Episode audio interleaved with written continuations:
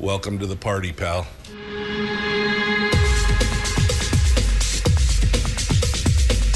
The, the Michael Dukes Show. The greed and the entitlement is astounding to me. What more could you want from a low budget radio program? This is a dumpster fire. That was just BS. It is time to get a new perspective. We know just what you need, and we've got just the cure. Open wide and prepare for a steaming hot cup of freedom. I just don't fathom it. The Michael Dukes Show, streaming live across the world. Live around the world on the internet and uh, uh, at the michaeldukeshow.com, where you'll find links to the uh, the stream, the audio stream, and the podcast, and links to our social media sites where we simulcast the radio show each and every day Facebook, YouTube, and Twitch, for those of you who are wondering, and also broadcasting live across the state of Alaska on this, your favorite radio station, and or FM translator. Hello, hello, and good morning to you. Happy Hump Day. It is the Wednesdays. It is the middle of the week. It's that, you know, it's the peak. It's the peak of the week. And then we kind of trail off into the weekend. It's already good. I'm looking forward to it. Lots of stuff happening. Um, today on the program, uh, we have got a full boat um, of, uh, of guests uh, here. Uh, I got a couple headlines that I'm going to dial into here in just a second. And then we're going to um, get a chance to talk to a brand new guest from Reason. It's the Reason Foundation's vice president's uh, vice president for policy, Adrian Moore, who is going to come on board with us and talk about a new article uh, that just came out. I found this fascinating. I don't know if you will or not, but I did this for me and not for you. I guess is what I'm saying. Uh, Matthew McCaffrey uh, has written an article in Reason magazine. He's a PhD uh, economist and an associate professor of entrepreneurship in the Manchester Business School in the UK. And he uh, wrote a piece in uh, Reason that uh, uh, that uh, Adrian was part of and helped work on, and that is about this moral panic surrounding um, what regulators are calling gambling, not on the internet, not in person, not in you know but in video games of all things. And I've found this the whole discussion because I've been following this discussion for a couple years now, just fascinating. And um, I want to talk. Uh, I want to talk with Adrian about it because uh, you know there's we're, we're, seeing a lot of different pushes uh, these days. Uh, discussions about whether social media is harmful to our children and the internet and all these other things which um, I'll be honest, my main question is, um, you know, are we letting uh, the internet and social media and video games babysit our children, or are we taking control of things, or what? Anyway, um, this this whole panic uh, has started here a few years ago, and um, it's uh, this is a this is a great article that really discusses it. So, uh, anatomy of a moral panic, video game Loot boxes is the name of the article, and it's a policy brief. Uh, so we're going to talk with uh, Adrian Moore here in just a minute about that uh, for hour one. Then in hour two, we're going to talk with State Senator Mike Shower. And uh, I don't know how much politics we're going to get into. we may just talk about. Um, I don't know. We may talk about airplanes. We may talk about. Uh, did you see this latest article talking about the aging of the uh, refueling fleet uh, in the military. Uh, that's something that I'm sure Mike has some intimate knowledge of. Uh, Air Force gas stations in the sky are aging with replacements hamstrung and a capacity crunch looming. And so we may talk to uh, Mike Shower about that. Um, we'll see. We'll see how it goes. We'll we'll see how uh, how things how things roll on that. Um, so that's the that's the lineup for today. I, I would love to hear what uh, I'd love to hear what uh, you guys have to say uh, on any of the stuff that we're going to talk about. Um, some of the stories that are going on out there. Um, the I don't did we talk about this? You know, sometimes I'm reading so much and I'm I'm trying to find information and and then sometimes I forget about what I talked about on the air. Like, did I? I know I read this and I had it ready to talk about, but did I actually talk about it? Uh, and maybe somebody out there can let me know if we got into this. Um, did we talk about the mayor's new uh, plan, the mayor of Anchorage's new plan to ship homeless people to other places uh, yesterday? If this is a fascinating topic, it really is, because um, because I, I immediately expected there to be a lot of caterwauling and um, complaining about the fact that how dare we, we're just pushing our problems off onto other people, which there was a bit of that, but boy, not nearly the amount of pushback that I expected. Um, the biggest contention that I think the mayor threw out there is the fact, and maybe we did talk a little bit about this because I remember saying something about it the fact that in, in Alaska, Anchorage is basically comprises 40% of the overall population of the state in just in Anchorage alone, the metro area of Anchorage. But it accounts for 65% of the homelessness uh, in Anchorage. And uh, so they have a disproportionate number of people there with a problem. You know, in Fairbanks, I know that there was a before I left Fairbanks 10 years ago, there was a mild homeless problem there that I was vaguely aware of. I mean, I knew that there was some but let's face it, it's much easier to be homeless in some place you know that is climatically in in as far as climate goes much easier to be homeless in some place like Anchorage versus Fairbanks, where, you know, 60 below, hard to be wandering around at 60 below when, uh, you know, when you're homeless versus, you know, down in Anchorage, it might be 10 below. So um, I could see as to why that would be more attractive. And there's probably more services and things like that. But the mayor's new plan is to basically offer anyone who wants a ticket to either the lower 48 or to some other destination inside of Alaska if they want to go home, if they want to go, you know, to another community or whatever else. The caveat, which I know one of the original stories talked about, but the today's AP story doesn't mention it, is that they would only be giving tickets to people who had some kind of connectivity on the other end of where the ticket landed, meaning they had to have a family member or there had to be some program that they would be plugged into before they flew out so they could be picked up and taken care of, et cetera, et cetera. Um, but like I said, I expected a huge hue and cry uh, on this uh, on this point.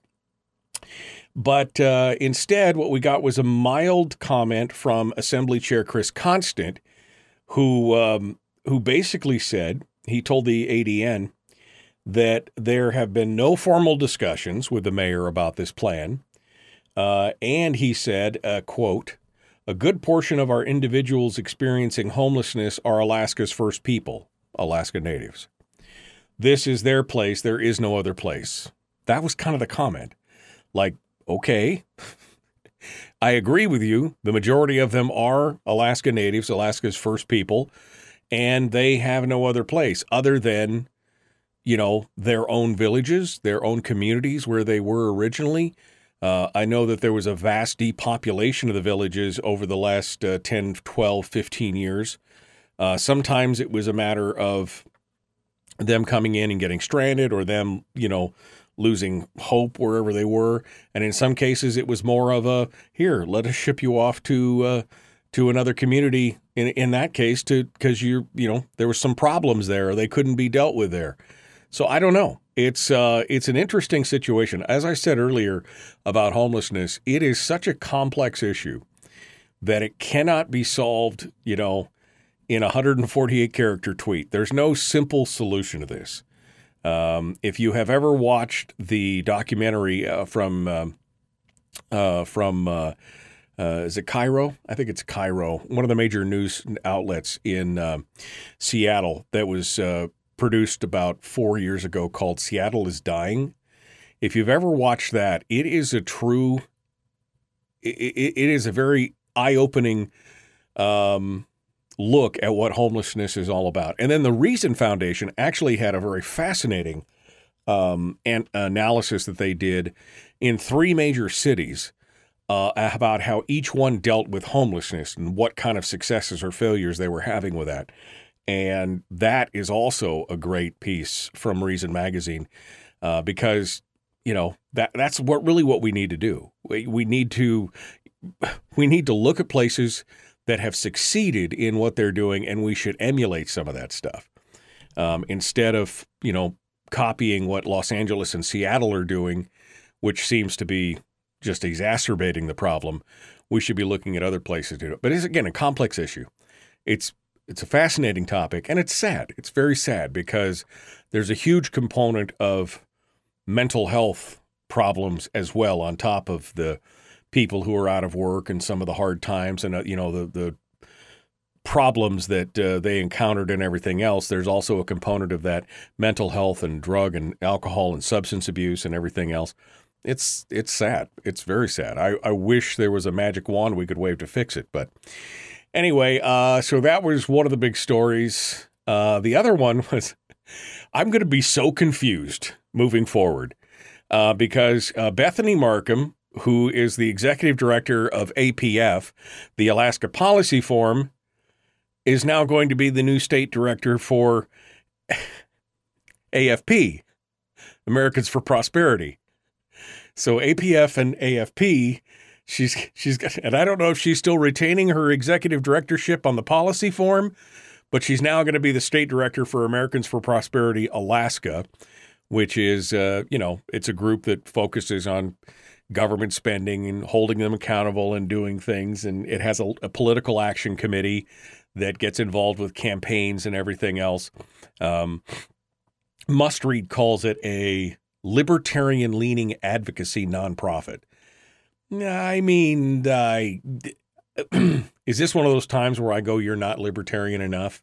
I, I don't know. I don't know. It's, you know, as a libertarian, I have to chuckle anytime it's the, it's the label is thrown out there.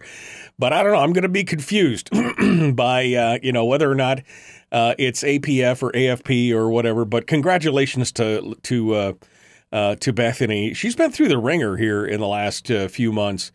Uh, you know, when she was they they tried to put her on the tried to put her on the the uh, UAA Regents Board and everything else, and she just got put through the meat grinder at the legislature.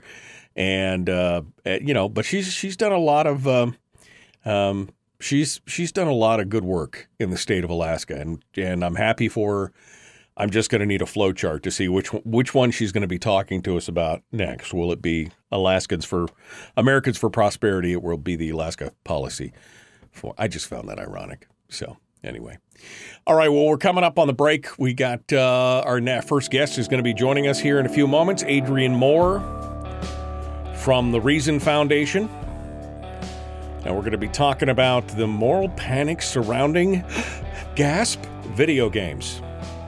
And what does it really mean? We're to we're to talk about that, get some details on it. That's all directly ahead. Your home for common sense, liberty based, free thinking radio. The Michael Duke Show. Back with more right after this.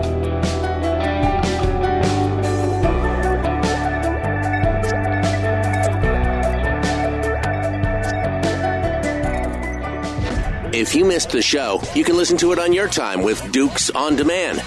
Oh, and it's free. Like America used to be.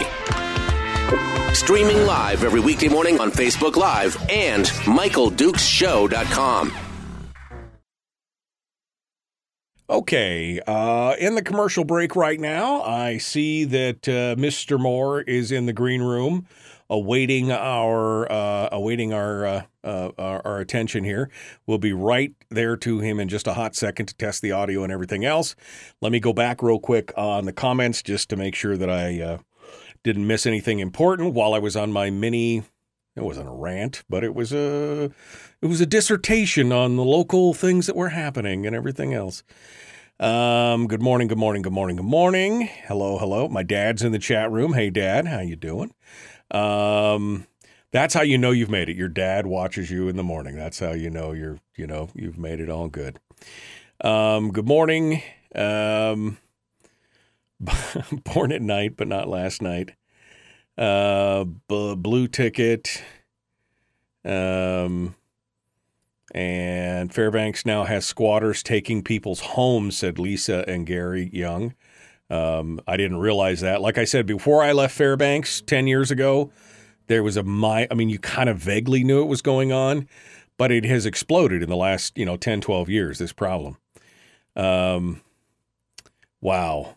And our resident bomb thrower is throwing bombs. Uh, surprise, surprise. Um, how is this going to affect the homeless, drug, alcoholic industrial complex? I don't know. A, there is a lot of money being thrown around to discuss this stuff, and you're right. I mean, I think there has to be a solution. I don't know what the solution is. I know, like I said, Reason has done recently, about a month and a half, two months ago, they had a whole series where they went and looked at different cities, and it was a fascinating look at what was being done and what was working in one location, but what wasn't wasn't working in another. And it, like I said, this is a this is a complex issue. You're not going to fix this with a soundbite. Um, no, no, no, no, says Brian. I am the most libertarian of all libertarians. Not enough for me, buddy, is what I'm saying right now.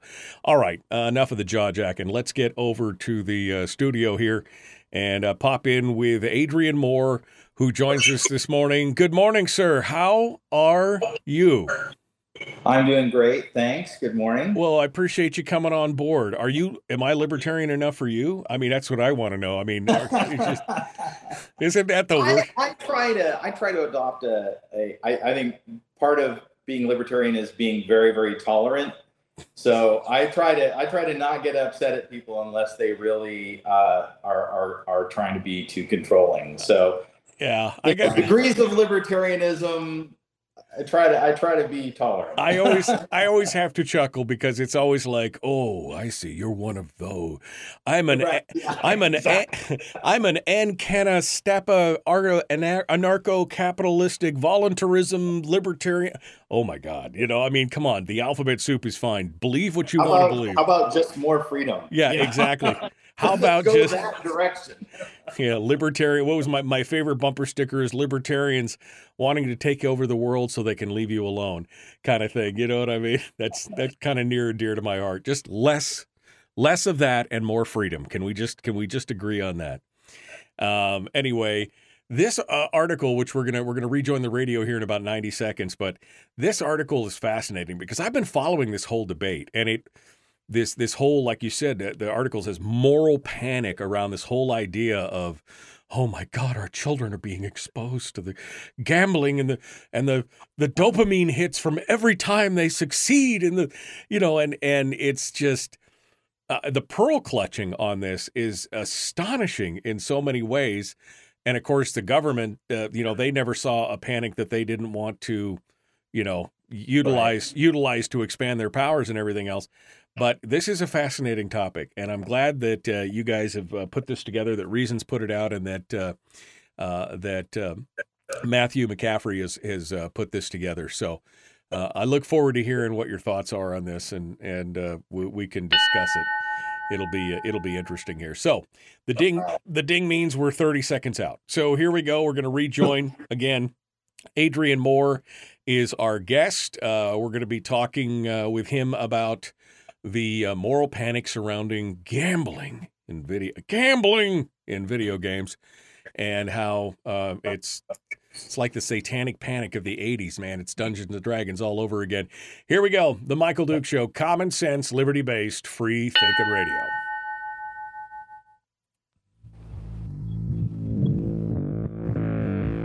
Public enema number one. Oh, wait, sorry. Uh, enemy. Public enemy number one, which uh, makes more sense. On the other hand, he's a little bit of a pain in the uh, Michael Duke show. what i am not i paid people to say that i was absolutely not Welcome back to the Michael Duke Show. Common sense, liberty based, free thinking radio, broadcasting across the state of Alaska on this your favorite radio station and or translator, FM translator, and of course across the internet at michaeldukeshow.com and all of our social media feeds as well. Interesting topic today. I've been following this since uh, 2016, 2017 when it really started to get out of the public eye. Uh, probably not something many of you have thought about, but there's been this whole pushback uh, about on video games about things like loot boxes and purchases for private skins and all this other different kind of things that you can get, and there really started to be this kind of burgeoning panic about it, and uh, that somehow we were oh we were you know we were we were tempting you know, addictive personality gamblers, we were tempting children. I mean, it was very reminiscent in my mind of the late 80s satanic panic over the whole thing about Dungeons and Dragons and how that was. And of course, now that's a worldwide thing and people love it and everything else. And we discovered it wasn't nearly as bad as people thought it was.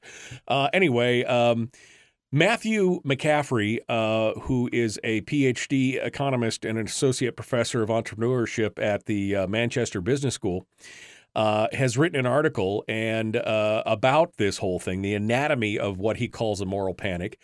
And Adrian Moore, who is the vice president of policy at the Reason Foundation, also uh, a PhD economist from the University of California, uh, he holds a Master of Economics at the University of California. He helped uh, put this together and reviewed this and kind of worked with Matthew on this.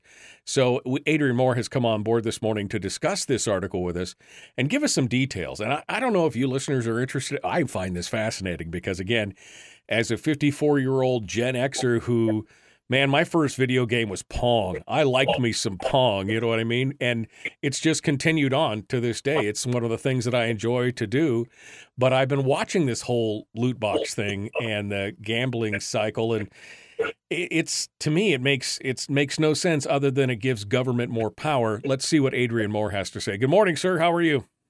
Good morning. Thanks very much for having me on. Well, I appreciate yeah, it. Uh, that gaming, uh, you know, you can't see, but uh, directly in front of me in the Airbnb I'm staying in right now is my is the TV with my Xbox hooked up to it because I'm addicted to Halo. I play Halo almost every day. Oh wow, that's crazy. Yeah. You know, I'm a you know, and not to not to not to cause some controversy between us, but I am a member of the PC Master Race. You ah, you well, savage console player. Yeah, no. I, that's a running right. that's a running joke, folks, between uh, yes. uh, between gamers is whether the PC or the console is superior. But, um, you know, gamers know. Yeah, yeah, gamers know for sure. Um, so let's talk a little bit about this article. Give me some backstory here. I mean, you know, they're talking about gambling. They're likening what's going on in video games to some kind of unregulated or unregistered gambling, and it's going to have this huge detrimental effect on the populace, especially since children disproportionately, you know, play video games. Give me the rundown here, Adrian, on what's going on. Yeah. So the um, basically what this study about that Matt McCaffrey has done, he, he's done a lot of work on this. He's got a book out called uh, the uh, the visible the invisible hand in virtual economies, and uh, um, and he's then built on that work uh, and done uh, a lot of research on economics of gaming in a lot of ways. And he became very interested in this question uh, as really two years ago, we had a bill introduced in Congress to regulate loot boxes, right? Uh, and the idea is here for those of you who aren't gamers, everybody who's a gamer knows exactly what a loot box is. Right, everybody right. who isn't has no idea what we're talking about. But it's basically when you're playing a game, you have an opportunity uh, to win these prize boxes in various formats in the game and open them for items that help you in the game. You can also purchase these boxes. Now, because you don't necessarily know exactly what you're going to get, it's a little bit of a gamble, right? So let's say you agree to charge your credit card five bucks to buy uh, a loot box, uh, and and then you pop it open and you get some bunch of stuff that's good in the game. Uh, it's a little it's a little bit like a gamble. Now, the moral panic sets in you say because we know kids play games and so if kids are actually spending real money to roll the dice on these loot boxes, then that means kids are gambling. Is sort of the logic here, and so Right. therefore it's got to be regulated. And what Matt's study did was he said, well, a uh, what we know about this is all research based on adults. There's all, there's virtually no research actually done on kids doing this. Um, B, most kids don't have a credit card, so that means their parents are letting them have access to a credit card in order to purchase this. So there is some direct parental involvement. And C, it's uh, it, it doesn't involve very many gamers. Most gamers don't pay. In fact, there's a whole divide in gaming between people who are willing to pay real world money and people who only want to play free to play games, or you purchase the game up front, but then you don't pay any more money to keep playing it. Right.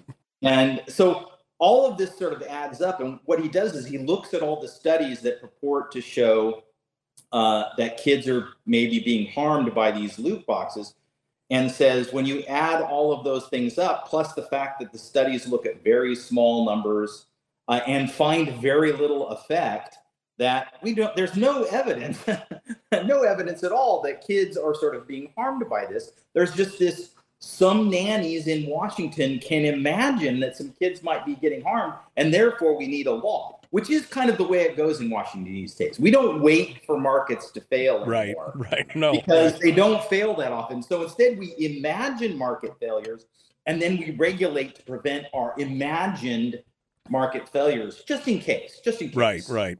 Well, and, and to break this down a little bit more, uh, because uh, you know what's happening is America, in this case, seems to be a little bit more of a monkey see, monkey do proposition because in Europe they have already they've gone whole hog on the whole loot box thing in Europe. In Europe, I mean, they de- they declared it almost like a public health crisis kind of thing, you know, and they really wanted to lock down on it, and they've knuckled down on it. Now, for again, for listeners who are not familiar, if you play a game and you work through, you know, quests or you do things, you reach certain levels. You know, every time you uh, have an achievement, uh, you know, they'll give you one of these boxes, so you get them for free in the game and they give you usually it's things that don't affect the outcome of the game usually it's just you know uh, uh, things that are cosmetic or things like that just you know kind of flair or swag whatever you want to call it um, but having the opportunity to purchase those is is also good this leads to a whole nother discussion about microtransactions in video games Oh, which, yeah. which is another huge t- i mean there could be a whole one hour segment on that alone um, which again I would find fascinating. My listeners would probably be snoozing because they're like, "What's a video game?" Um, you know, kind of thing. I mean, I love them, but you know, most of them don't uh, don't don't dabble in this. But what I found interesting about this piece was again the numbers that the politicians are going after uh, or are utilizing are so low. The research that Matthew did came up and said, you know, we don't know quite how many pay for loot boxes, but surveys find 1.8 to 25 percent of a, of adolescent gamers and 8 to 11 percent among adult gamers actually buy loot boxes. So it's a very overall, it's a I mean 1.8 to 25 percent. That's a pretty big you know margin of error, but that's still a pretty small uh, pretty small sample. And as you said, most of these kids they don't have their own credit card they had to ask mom and dad and mom and dad were okay with it so there must be some now we do hear about the story i mean what was the story about the kid about four years ago somehow got a hold of his parents thing and bought something like $18000 worth of loot boxes or something for a game i mean it does you know weird stuff does happen but that's a that's an outlier right i mean this is not a normal thing Well, and not only that, but there's for, there's hundreds of stories of of kids getting a hold of the parents' credit cards and you know going on a shopping spree. I mean, why Right. this one uh, loot box story is is supposed to be uh, a lesson is Right. is is ama- yeah they- amazing. They Yeah, bought they bought a bunch of stuff in Farmville. It wasn't just loot boxes. You know, they were on some Facebook game and they bought a million stars in Dora the Explorer or something, right? I mean, yeah, and and you know it's also you know not that much like gambling i want to talk about so i apologize for the uh, uh, i saw in the comment um, of course the uh, the the fire um, extinguisher inspectors at my airbnb showed up right when we started the show knocked on the door uh, and had to come in and get that And uh, I'm glad you broadened the view because they were also complaining about the blank wall behind you, which again, it's an Airbnb, man. I don't control Hey, Hey, don't don't don't uh, don't feed don't feed the trolls, man. Don't feed the trolls. Right, exactly. But uh, the, one of the things that struck me in this work is is that they really stretch this to call it gambling. And like I say, you know, it's a little bit of the roll of the dice, but the difference between, say, you know, what you might think of as the pure kind of thrill gambling, which is, you know, your say your um, uh, slot machines, right? You're putting money in, you're Right. spinning, Right. the thrill comes from winning more money than you put in, or, or the chance of doing so, and the anticipation and excitement of doing that. Um, you know, skills of, of games of skill like poker. You know, I mean, there's a reason why they're regulated differently because you can you have more control of the outcome in poker than you do with a, a slot machine. Um, but all of those, you know, the the the the loot box, they're likening it more to like the slot machine where you're just paying five bucks and you'll see what you get. But Right. it's not really like that. Generally, there's all different classes of loot boxes. You can buy, you know, let's say you're playing a Dungeons and Dragons type game, which I think people can visualize in their mind. You can you can get a loot box that gives you weapons. You can give a loot box that gives you armor. You can get a loot box that gives you materials that you need to make things. And so you're choosing categories and and you're hoping you get good stuff. So there's a little bit of a roll of the dice, but it's not like pulling a, a, a slot machine wheel. Right. It's not even that kind of gambling. So they they start from a false premise. Then, like you say, all the surveys and research show that only a small percentage of gamers do this. And and and then you know the fact that the parents are involved in all of these things. I mean, it's really, really, really a stretch to say somehow these games are tricking kids into socially and psychologically harmful behaviors that are going to scar them for life if we don't step in Right. and regulate uh, these loot boxes. Uh, it- you know, Well, it- and what is essentially a leisure activity. That that's what kills me. I mean, right. it's essentially a leisure activity, but the government feels so compelled to get involved in all of these things. And this goes back to the latest push. I mean, this has been going on for about five years now, six years on this whole loot box thing. But the latest thing is the whole push about social media and how it's bad for kids. And yet the studies don't really prove all that out. I mean, social media has got some harms for everybody, not just kids and everything else. But again, it's a free activity, it's a free leisure. You know, are we going to control everything that you do? You shouldn't eat that pizza because you're overweight and you, you know, you shouldn't eat that. I mean, that's the that's the problem and it seems like we look more and more and we've been conditioned through public education and everything else more and more to basically implicitly trust the government, which by the way, doesn't have a great track record. I mean, you know, I mean this is this is some insane stuff, but like I said in Europe, they've swallowed this hook line and sinker and America's like, "Oh, let's let's get involved in that." Right.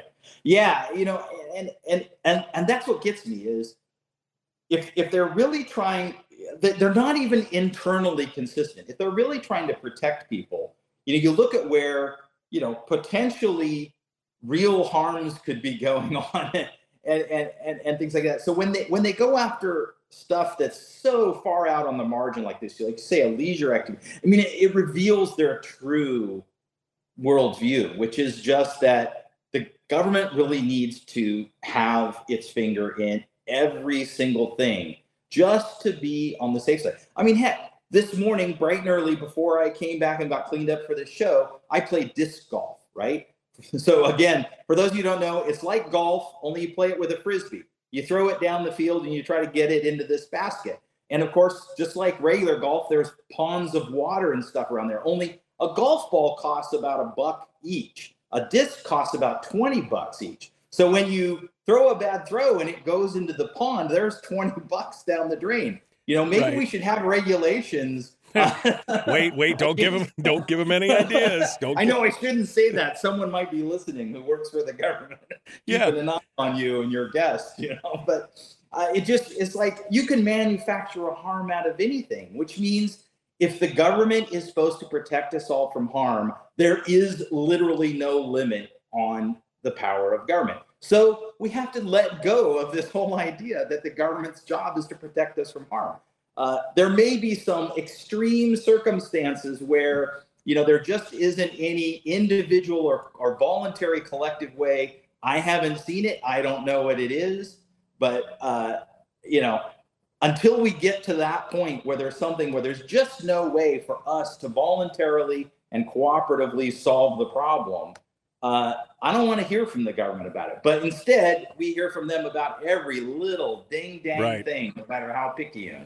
Well, and it, that's ultimately when you look at this, this is what I mean. It's about control. I mean, in the long run, there may be some kind of uh, you know moral imperative from some of the people who work in government in the bureau, but overall, it's bureau. It is the nature of government, and I can't remember if it was Bastiat or Descartes or who said it, but basically something about you know that the nature of bureaucracy is to grow and to consolidate its power and to continue to grow, and we've and it, it's it's just that's just the way it is, and so it doesn't necessarily make it evil or some kind of you know holding their pinky up to their mouth kind of thing it's just the nature of the beast. And so as they see yeah as, Yeah. as they see more and more they're like oh well we could do that. Oh and we could do that and we could, could and we could control that and we could oversee that and it just consolidates that power. And um, I mean, I quite honest, I've I've mentioned several times over the last fifteen years that if the founding fathers were around today, they'd probably be down at the tavern talking a little treason because they never they never considered the how deeply the government has inveigled itself into every aspect of our life. I mean, leisure time. You know, you want to throw darts, they're going to want to. You know, the, that that was what the founding fathers would probably understand is something like darts, and they'd be like, "No loot boxes with darts." What? No, I mean, no gambling. No gambling. with no cards. gambling. Yeah, and, And I, I think they'd be such outraged. a competitive. This is such a competitive area too. I mean, any if you game, uh, you know, if if you open up your PC and you go to so very popular Steam, right? Is a Steam is a service, an app, an, a, a website, whatever you want to call it, um, that uh, that makes that is like a market for games. Right. Uh, it's a clearinghouse. Right. it's a clearinghouse. It's an easy way to buy games. I mean, the the number of games you can buy on your computer through Steam is amazing.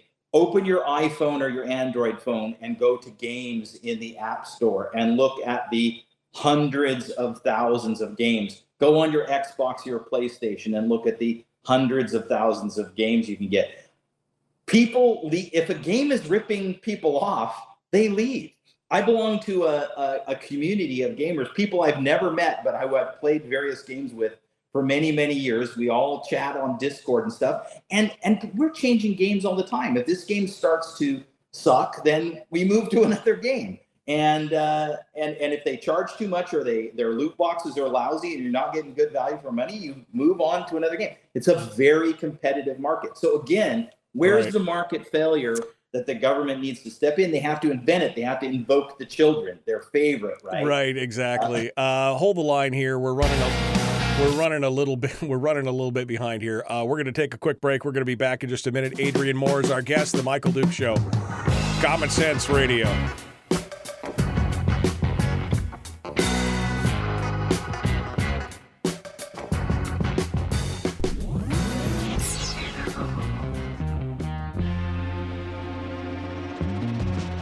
Running on 100% pure beard power. Oh, also some coffee.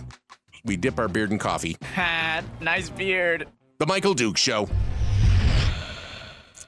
Okay, so first of all, I got to say to Adrian, Halo, that's so 2000, bro. I mean, Dude, I, I, I've, I've never quit playing it. Uh, you know, I just I you said you played Pong. That's Oh. like 19, that's the 80s, man. Oh, that's like the late 70s, man. That's like I remember when my dad, my dad Yo, you're right. I played it in high school in 76. so- Yeah, my dad was a uh, uh, he was a manufacturer's rep and he dealt with electronics, and so I remember when that first thing came in, and it was literally the big paddle with a knob on it, and we were playing Pong, and then it was ColecoVision and Atari and just all these different things. Um, but um, I just I don't have the I don't know if I just don't have the fine motor skills. I've never done. I've never enjoyed consoles that much. I played Fallout on my console because that was you could sit on the couch and for several hours. And but uh, no, I'm a I'm a I'm a PC gamer now, and I like I just got I got Diablo four here a while when it came out a couple weeks ago, and uh, I put way too much time into that for sure. I'll tell you that for nothing. But yeah, I mean, Right. you know, there is just such there's something so fun and relaxing about. Well, it's like anything. It's like reading a good book or watching a good movie, putting yourself in somebody else's skin for a little bit, uh, where you can be a, a wizard or a or a warrior or a monk or whatever you know whatever it is that you want to be. You could be some other character, um, uh, an elf, and go with Breath of the Wild or you know something else. You could do whatever you want to be, and uh, and I think that's healthy. But this interest by the government to try and overregulate everything is just so disappointing in so many ways. Yeah, I'd actually like to talk when we go back on about um, uh, the psychological benefit of gaming because there's a whole, you know, it, there's a whole literature on that. Right. Oh yeah, no, there Uh-huh. absolutely. And we might I might want to touch on the whole microtransaction thing because there's been this fundamental shift in gaming from I mean, it used to be you buy a AAA game and it would cost you, you know, 50 bucks or whatever, and then maybe you had to pay for an expansion or something. But now they've looked at these models and pol- these models and policies, these gaming companies, and they're like, how can we get that reoccurring revenue? How can we get that money every month? You know, it's like Blizzard and World of Warcraft. I mean, I have subscribed to World of Warcraft for, well, I mean, yeah, too 22, 22 years. I've been, I've longer had, than I've had kids. yeah, exactly. I mean, you start looking at this, you realize I just spent 14 bucks a month for 22 years playing World of Warcraft, you know, and, and, you know, it's that, it's that reoccurring revenue. And then how do we get, and that's where these microtransactions came in. And that's how the whole loot box thing started was because they were looking for some additional reoccurring revenue. But I mean, I've bought loot boxes for my kids for birthdays and holidays Oh, yeah, for games because we all played together. You know, we all played certain games together, and I'm like, you get ten loot boxes, and you get ten loot boxes, and you get ten loot boxes. You know, and it's like, it's been fun, but i- just the idea that somehow that is akin to the evils of gambling is just, I mean, Hey, my my oldest kid just graduated from law school, and uh, we still play Minecraft together. oh We're wow, playing this weekend, in fact. oh that's great, that's great.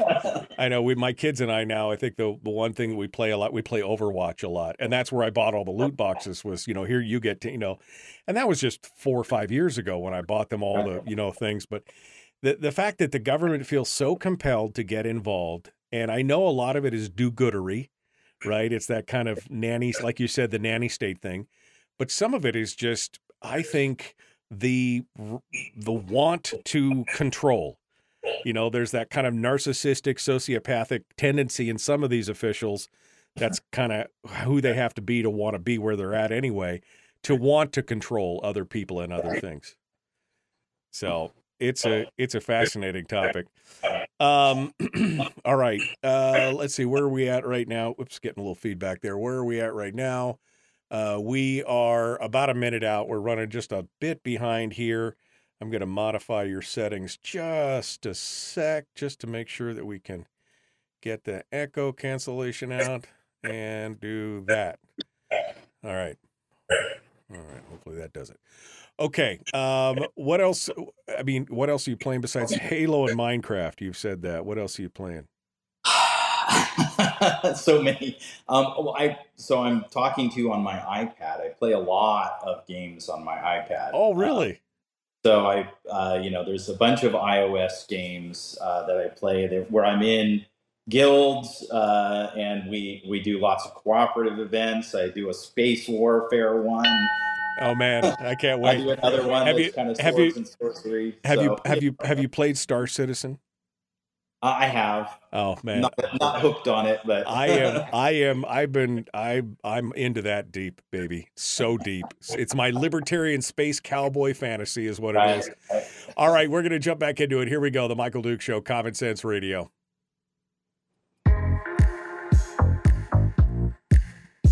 The Michael Duke Show. Not your daddy. Wait, sorry. Not your daddy? Ooh, not your daddy's talk radio. Huh. Whew. I was scared for a second. Thought we were going down. Here's Michael Dukes and the show.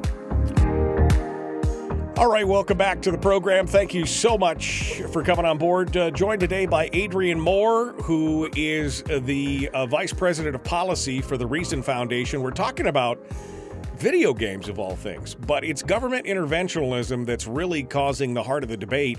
Uh, we've been talking about how there's been a moral panic around the idea that loot boxes somehow equate to gambling.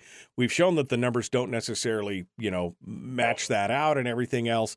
Uh, but we've kind of gone over a lot of that ground today, and uh, you said you wanted to talk about. I've already forgotten. That's I have the brain of a, of a mouse at this point. Yeah, well, we talked about a lot on the break. We- yeah. well, one of the things they that this whole notion ignores is is clearly gaming is frivolous, and so uh, there's uh, if if it's potentially harmful, then we should regulate. This is kind of the thinking uh, of, of these nannies who want to step in.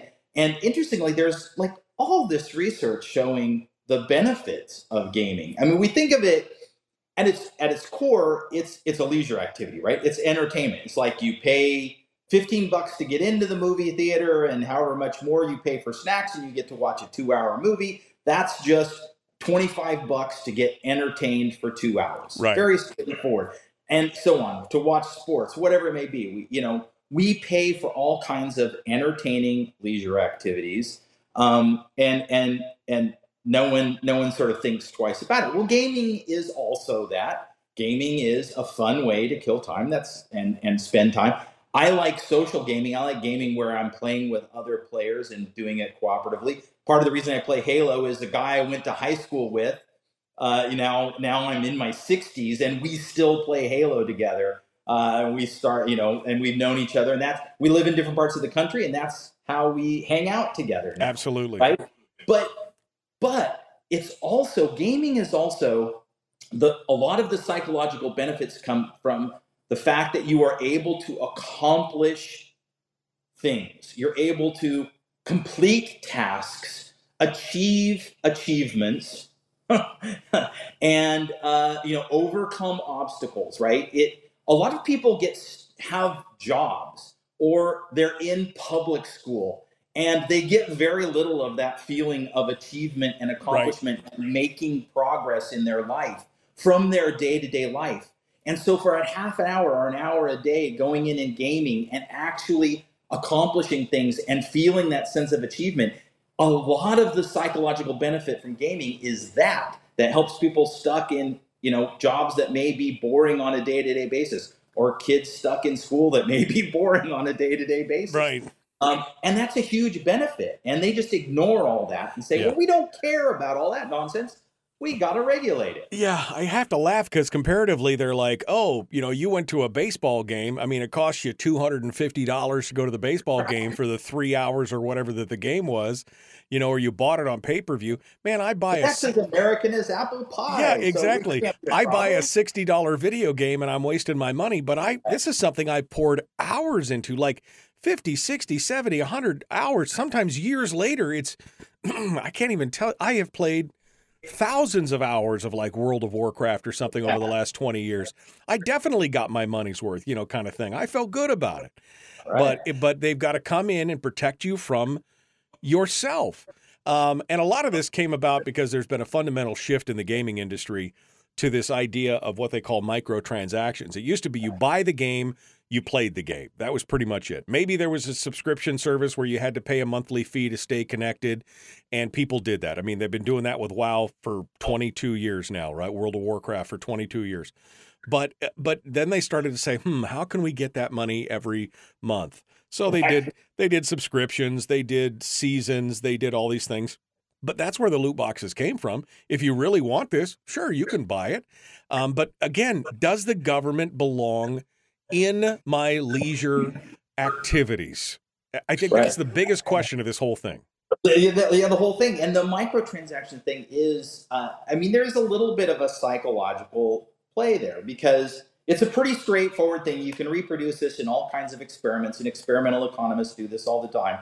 Uh, if you say to somebody, hey, we want you to play this game, and you have to pay $40 a year to play this game, um, a lot of people won't they'll they'll take play a free game instead. Right. But if you if you if you let people get the game for free, and then within the game you say if if you want to do more in this game, you can pay five bucks, and it opens up a new area, or it gives you you know you can go up to level twenty uh, for free, and then if you want,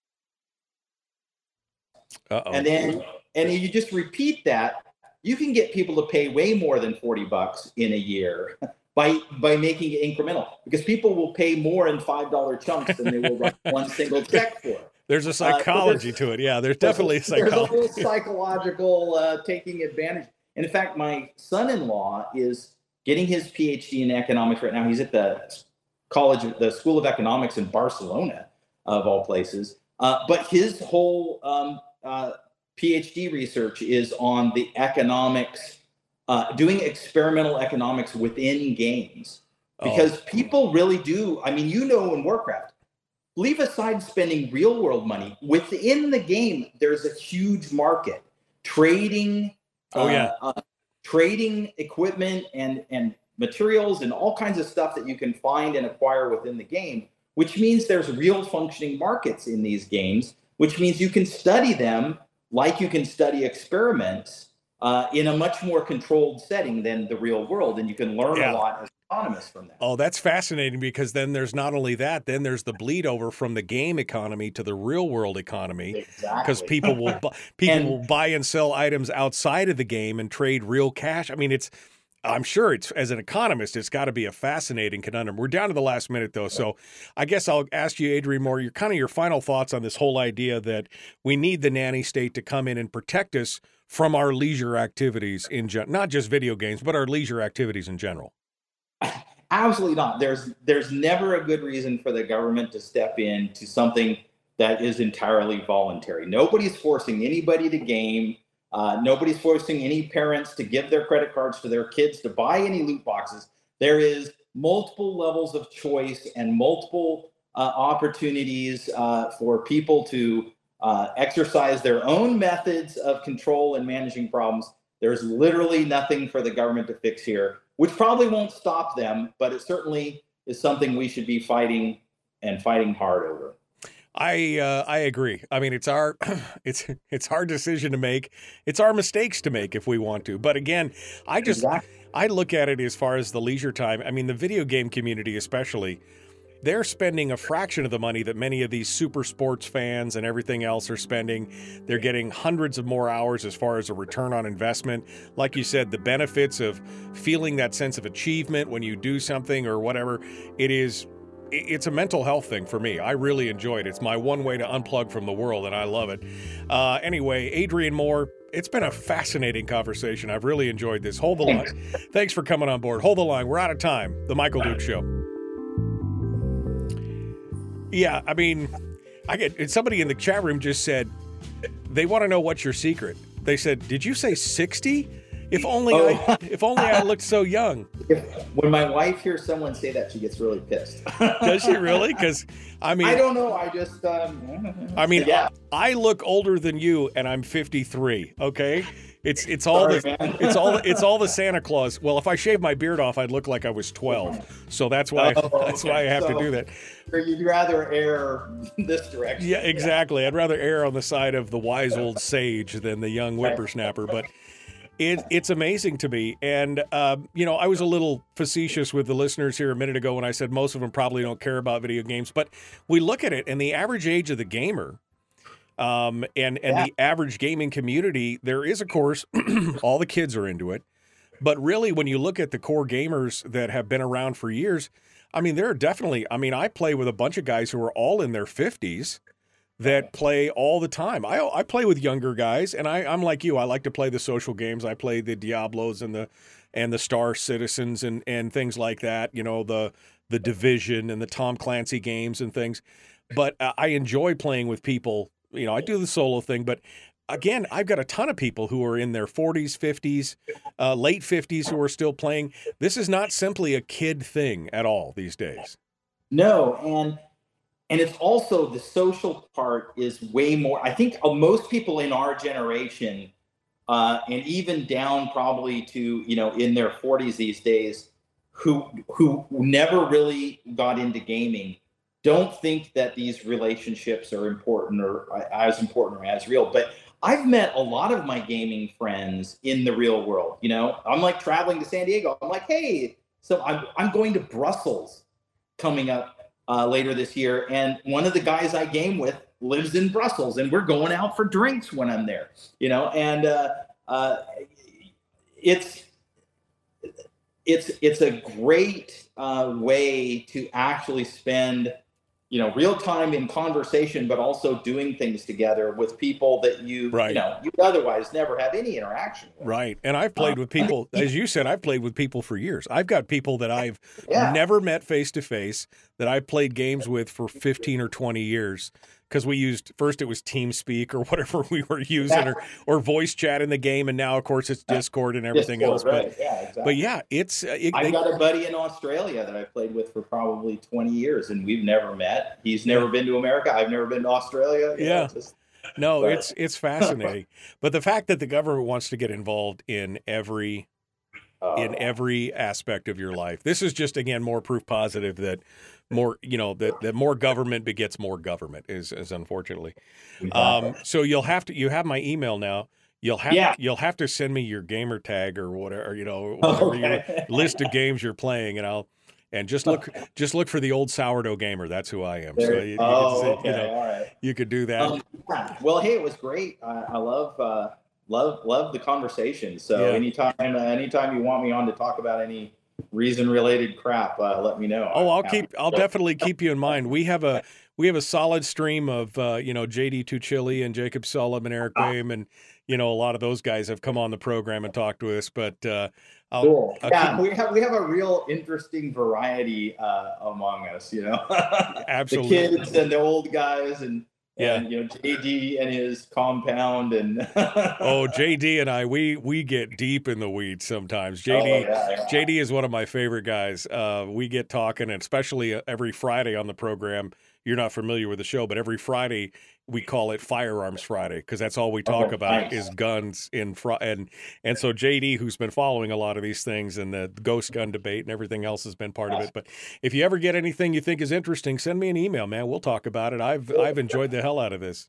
Hey, one of the highlights of my career. So I'm I'm a vet, and uh, you know I I taught firearms. a lot. I was a drill sergeant in the army and stuff. So uh, once upon a time, I'm at a recent event, and Matt Stone from uh, South Park is there, and he he just mentions, "Gosh, you know, I've always wanted to learn how to shoot guns." So the next day, I took him to the Beverly Hills uh, uh, Gun Club and taught him how to shoot. And uh, we had the most fun. He brought his girlfriend, and it was a blast. Yeah, no, I think that's fantastic. You know, that's I've I'm a and I'm a certified instructor and I've taught a lot of people, but it's the fun, especially people who are kind of wishy washy or on the fence, and you Oh, take yeah. you take them to the range and they're like sold. They're And sold. J- JD and I did that once we had a Reason weekend event, and we just reserved two lanes at a at a at a local gun club and told anybody who wanted to come. We had about 15 people uh, who'd either never shot or had only been shooting a few times come, who were all Reason supporters and fans, and uh, we put them through some classes and let them all blaze away. We had a stack of guns and. They had a blast. I mean, that is so fun. Yeah. It's so fun to I mean- introduce people to shooting. No, it's it's fantastic. So I look forward to it. Yeah. Well, like I said, if you get an interesting topic or whatever, drop me a line. I'd- Okay. I'd, love to hear from you. And All uh, right. yeah, we'll uh, maybe we'll hook up on Discord or something and and do something fun. That would be fun together. So, all right, Adrian. Thank you so much for coming on board. I appreciate it. Uh, appreciate you coming on board. That's Adrian Moore, folks, uh, who is a vice president of policy at the Reason Foundation uh, for what I find to be a very fascinating topic. I know somebody in the chat room is saying what a waste of time, but that's okay. I mean, it's not for if it's not for you, that's okay. That's how it works around here. Uh, I enjoyed that immensely, and let's face it, I do that for me. It's you know, if you guys enjoy it, great. If not, I did it for me. Sometimes we got to stop talking about the minutiae and politics and all the you know whatever.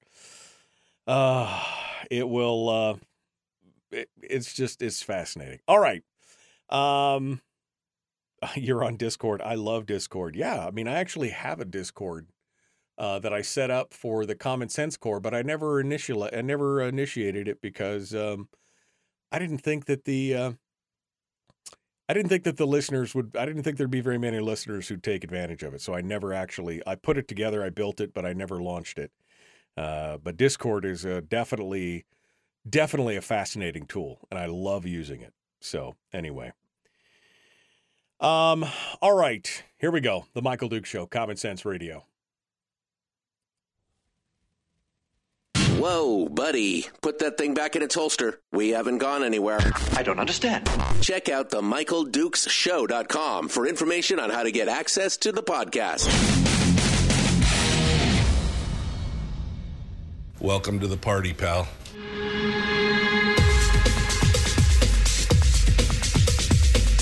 The, the Michael Dukes Show. The greed and the entitlement is astounding to me. What more could you want from a low budget radio program? This is a dumpster fire. That was just BS. It is time to get a new perspective. We know just what you need, and we've got just the cure. Open wide and prepare for a steaming hot cup of freedom. I just don't fathom it. The Michael Dukes Show, streaming live across the world. Live across the world on the internet at michaeldukeshow.com and across the state of Alaska on this, your favorite radio station and or FM translator. Hello, good morning. Welcome to Hump Day, hour two of the big radio broadcast. I've had so much fun in the last segment. In the last, I somebody, somebody, some in the chat room are like, "Oh, it's just." I I don't know why we didn't talk about politics enough. We didn't uh, talk doom and gloom enough. Um, I uh, I had a great time with uh, Adrian Moore from Reason.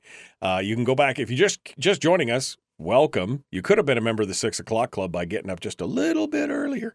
Um, but I would, uh, you can go back and listen to it on the podcast or watch the replay on Facebook or YouTube. But uh, Adrian Moore, Vice President of Policy for Reason, the Reason Foundation, coming on board to talk with us about video game loot boxes, which is, I mean, it's such a weird topic, but I loved it, man. I had such a great time.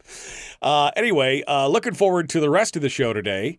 Um, and uh, joining us uh, to discuss all things, whatever. It's not, I don't know if we're even going to get into politics today. We may just talk about whatever, whatever. Uh, joining me today is State Senator Mike Shower who comes on for what we colloquially like to call the shower hour of power. It's not alliteration, it's poetry, says Donna.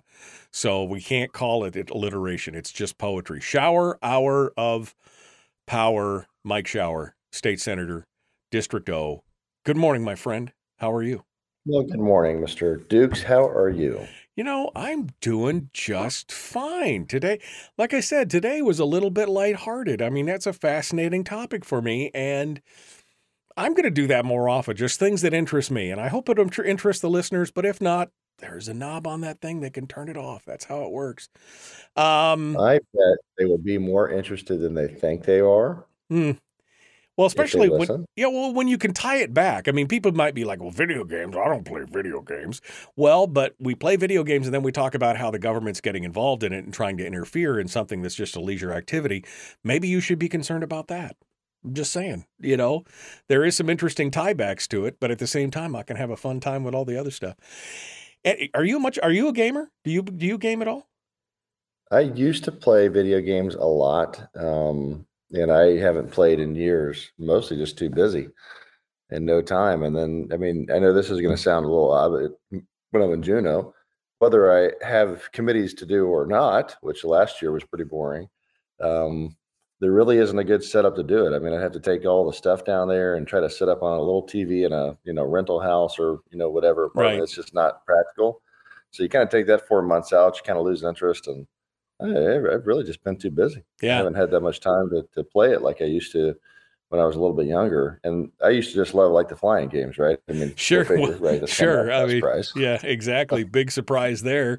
Uh, the flying games. I should get you into. Uh, I should get you into uh, my libertarian space cowboy sim because you can then you can fly spaceships and do dogfighting in spaceships. I'd love to see. I'd love to see that.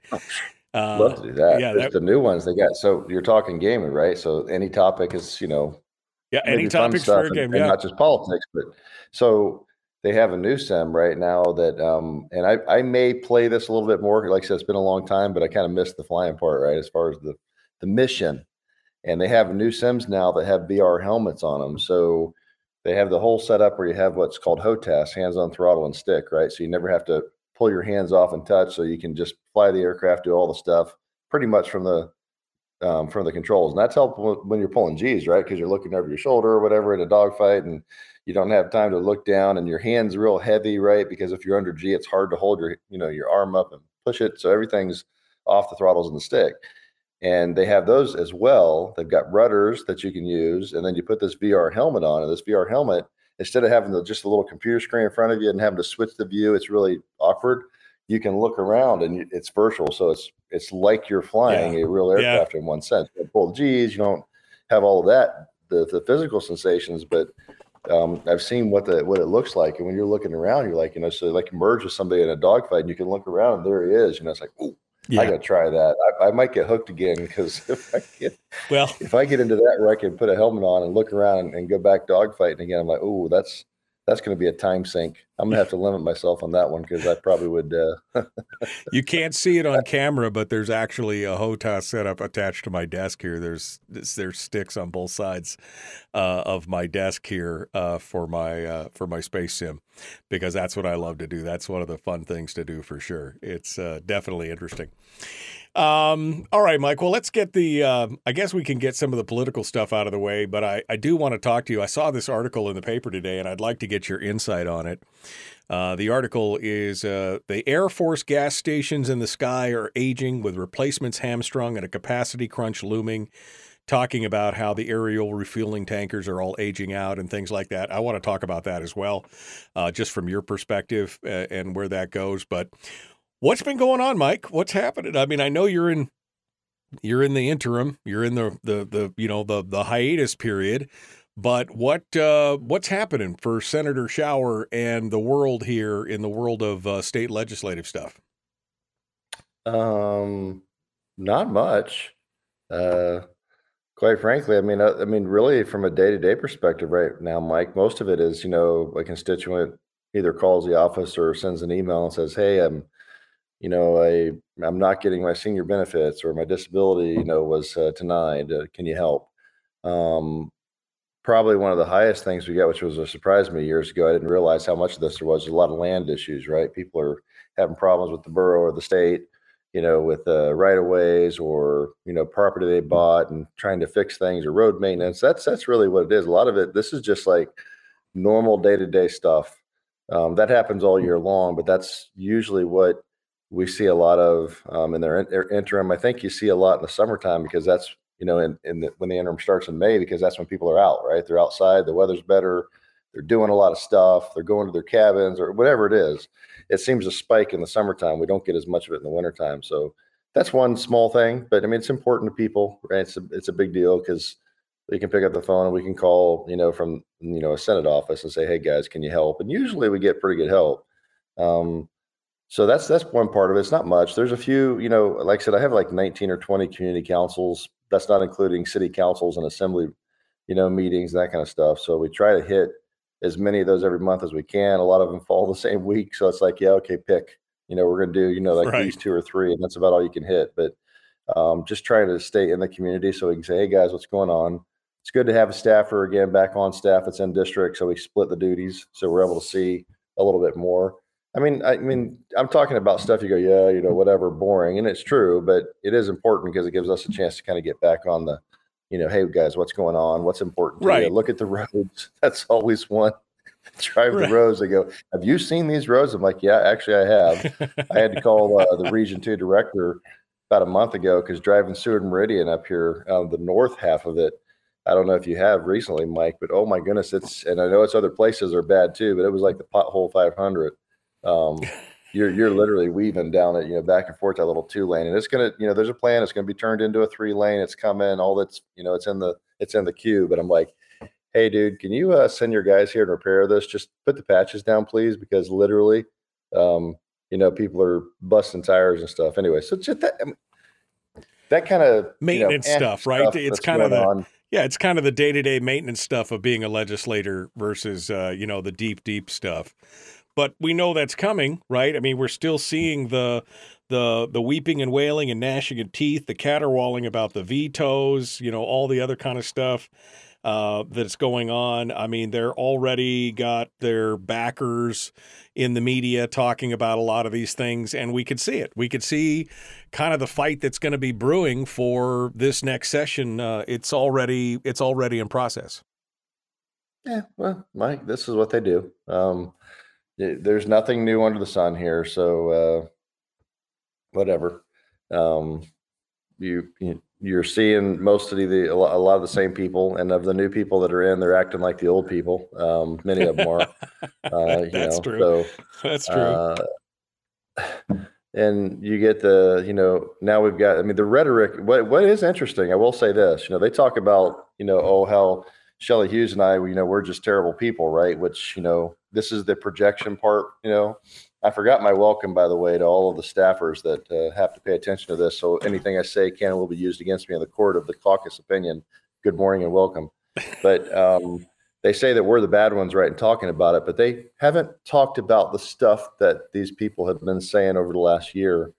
You know, like for example, we're terrorists. If you want to get involved in your Oh, you're not just that. You're cross burning. You're cross burning KKK members. Didn't you hear that? You know, the the kind of rhetoric that is coming out right now um, is is something I haven't seen. You know, coming up on year seven of doing this. I mean, we've talked certainly about the PFD and people's anger and you know breaking the law and not following the law and all kinds of things like that, but you know, haven't really crossed into where people are actually using that kind of language and rhetoric.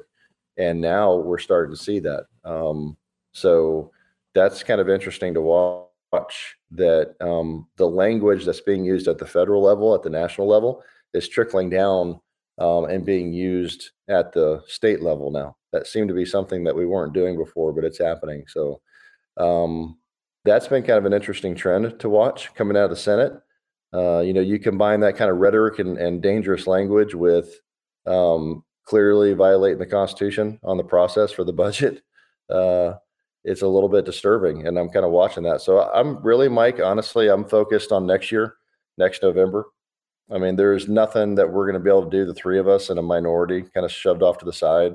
That's politics. That's power over principle. But what can you do about it, really? I mean, um, we're kind of stuck right now, um, spinning our wheels. So rather than waste my time worrying about it, um, uh, you know, from a Senate perspective, that I can't do anything. I'm just working with the House and the governor best I can, you know, um, and that's about what I have. So you have a state that is uh, in an interesting place. Um, oh yeah, we had a good chance on the Constitutional Convention, in my opinion, to make a difference, uh, and we were outspent about 100 to one by lower 48 money. Right, big unions, special interest, um, that kind of stuff. Uh, nonprofit spent a ton of money. I it, what what is fascinating since we did went right into politics, though, that you are seeing is a lot of pushback from Middle America, right? Flyover country. Oh yeah. Um, people on the right side of the political spectrum are starting to form groups like this Moms for Liberty and other ones are really starting to push back. They're starting to finally go, oh, Disney, you're going to push this kind of garbage on me and my kids. Well, we're not going to go see your place anymore. You got this two billion dollar theme park in Oklahoma that this uh, you know group is forming right now to build that's a counter to Disney. You have people low Bud Bud Bud Light. You're going to do the trans thing and, and whatever with your core constituency, which are rednecks who you know drink beer, watch NASCAR, and shoot guns, um, and don't believe in that stuff. Then we're not going to buy your beer anymore, and it's you know it's falling apart. So it's been fascinating over the last few months to watch. I think we have reached a point where Middle America has said, you know what, we're sick of this crap. We're going to go join a school board. We're going to push back. Yeah. We're going to um, stop using our money and giving it to these freaking places Well- that are they're pushing this garbage. We're going to form national groups that's pushing 130 or 50,000 members, whatever it is now, and growing fast um, to fight back. So, you know, Mike, maybe there's some positive news on the horizon that average America is just tired of getting kicked around. Well, and, and uh, I would, know, maybe yeah, that will roll into next November, and we'll see what happens. There's always downstream stuff with elections, presidential election years. I don't know. Next November could be interesting. And those people that did what they did this last year and what's coming up, maybe things will be different. We'll see. It, it, it is interesting because you just you just laid out a bunch of it too. But I mean, even just most recently, you know, the whole Jason Aldean thing. Try that in a small town deal.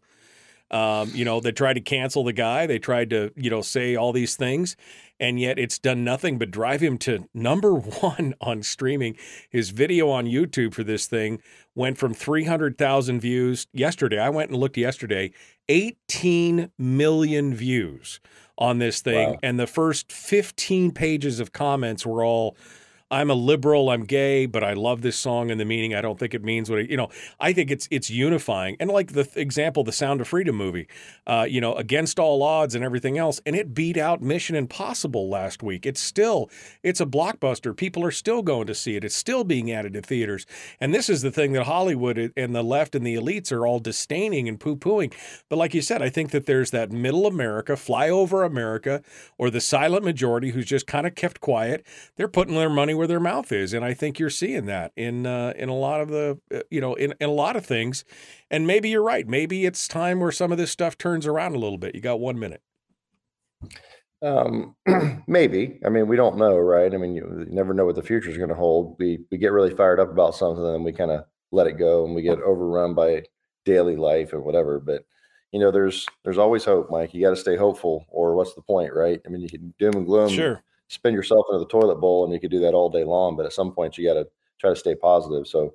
I'm just looking for the positive side of things out of all this and see where it goes. You always got to look to the future and I'm seeing Middle America start to fight back Yeah. with their wallet, with actions, and I think that is awesome. And uh, you know, s- some friends of ours and, and Michelle and I rented a theater up here in Wasilla for Sound of Freedom. I think we had about 50 people show up, 60 people, something, so that they could watch it a couple weeks ago. It was awesome. Um, and it was it was an innocent movie in the sense of there was no real political agenda behind it. They were trying to tell a story Right. and things like that. And Jason Aldean, like, oh, you're going to try to can- cancel Jason Aldean? Good move. You just put him number one on the charts. That's stupid. If you're on the other side of the aisle to I highlight know, these but they- things, but hey, they I'll can't- take that kind of stupidity all day long. Bring it. They So, can't help whatever. themselves. They can't help themselves. That's the problem. They can't help themselves. Everybody should be as morally outraged as they are. And then people listen and they go, What are you talking about? There's nothing racist about. Anyway, it's a whole fascinating discussion. All right, we're going to move off of politics and we're going to talk a little bit about practicality. We're going to pick into Michael's brain here on uh, his knowledge of air ops and other things, talking about this latest uh, story about how our air tankers are aging out. What's that mean? We're going to talk about that here in a minute. The Michael Duke Show, Common Sense Radio. I'm grabbing coffee.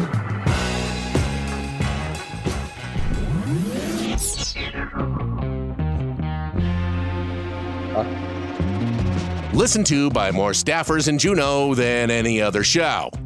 Because their bosses told them to. And after what they just heard, oh man, they're going to be pissed. You're a bad, bad man. The Michael Duke Show.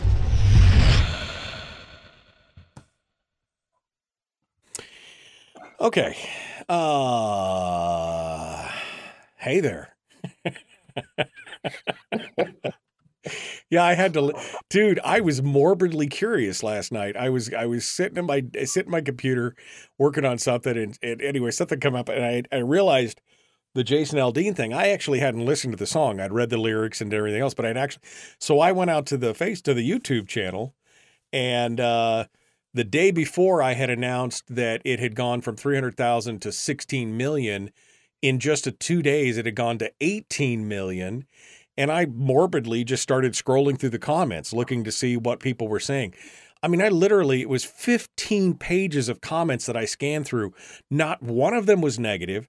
Many of them were, you know, I'm a gay liberal and I believe in what he says, that this is all, that's bogus. There's nothing wrong with this song. I love this song. I'm a black Democrat from the inner city. I believe in this song. I mean, it was just like this post after post after post. And I'm like, okay, so who's who's outraged about this?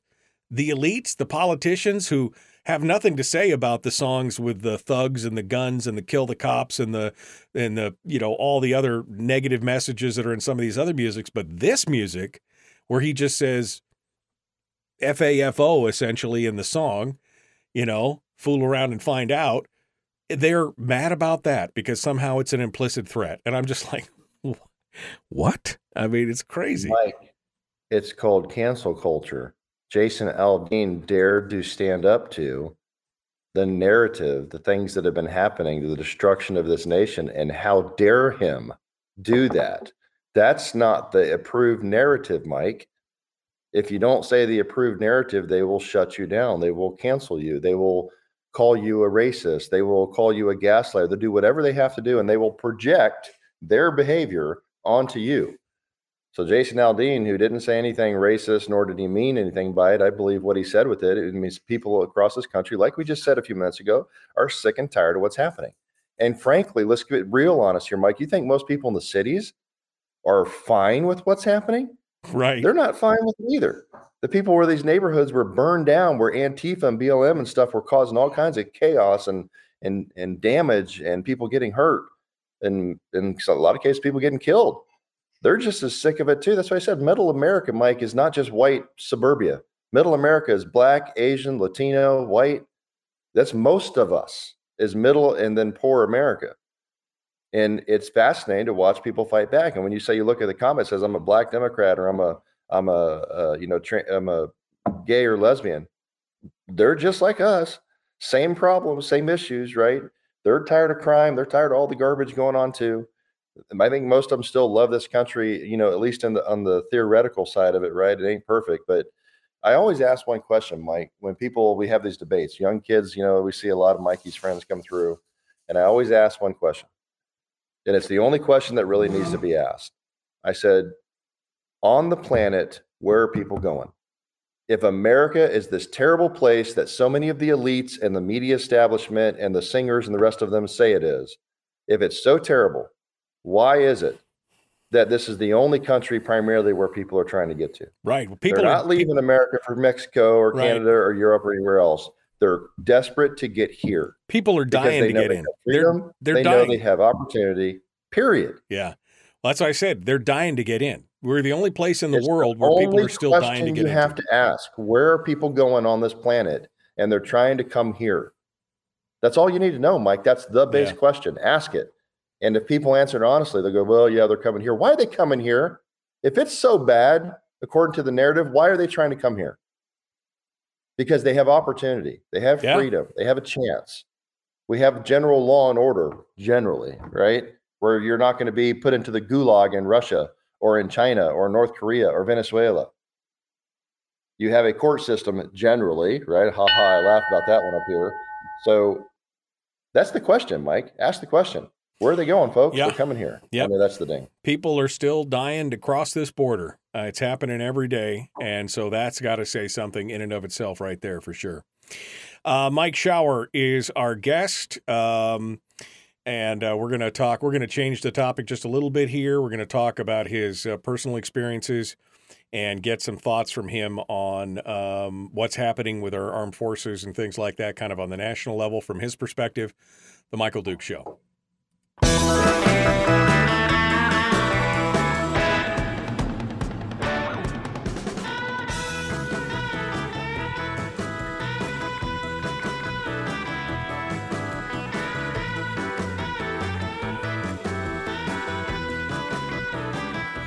Welcome back. The Michael Duke Show, hour two on this hump day. And that means it's Mike Shower. Shower Hour of Power continues. Kind of done on the political side of it uh, this morning. I'm just kind of over politics today for the rest of the day.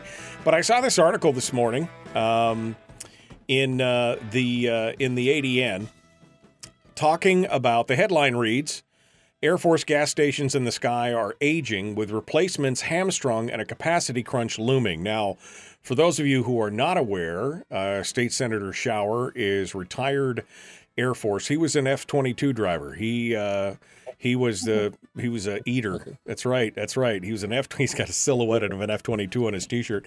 He uh, he was a, a a pilot and a dogfighter and. Uh, snake eater, whatever they call him, uh, up there doing his thing. So he's intimately familiar with the whole idea of this. And I don't know if you've seen this uh, article at all, Mike, but basically they're talking about how basically the midair refueling uh, uh, uh, planes, basically the KC 135s, are all aging out. And these are the tankers, these are the big gas stations in the sky for our fighters and our other planes, which allows us to be able to, in military terms, project force, right, across different areas of the globe.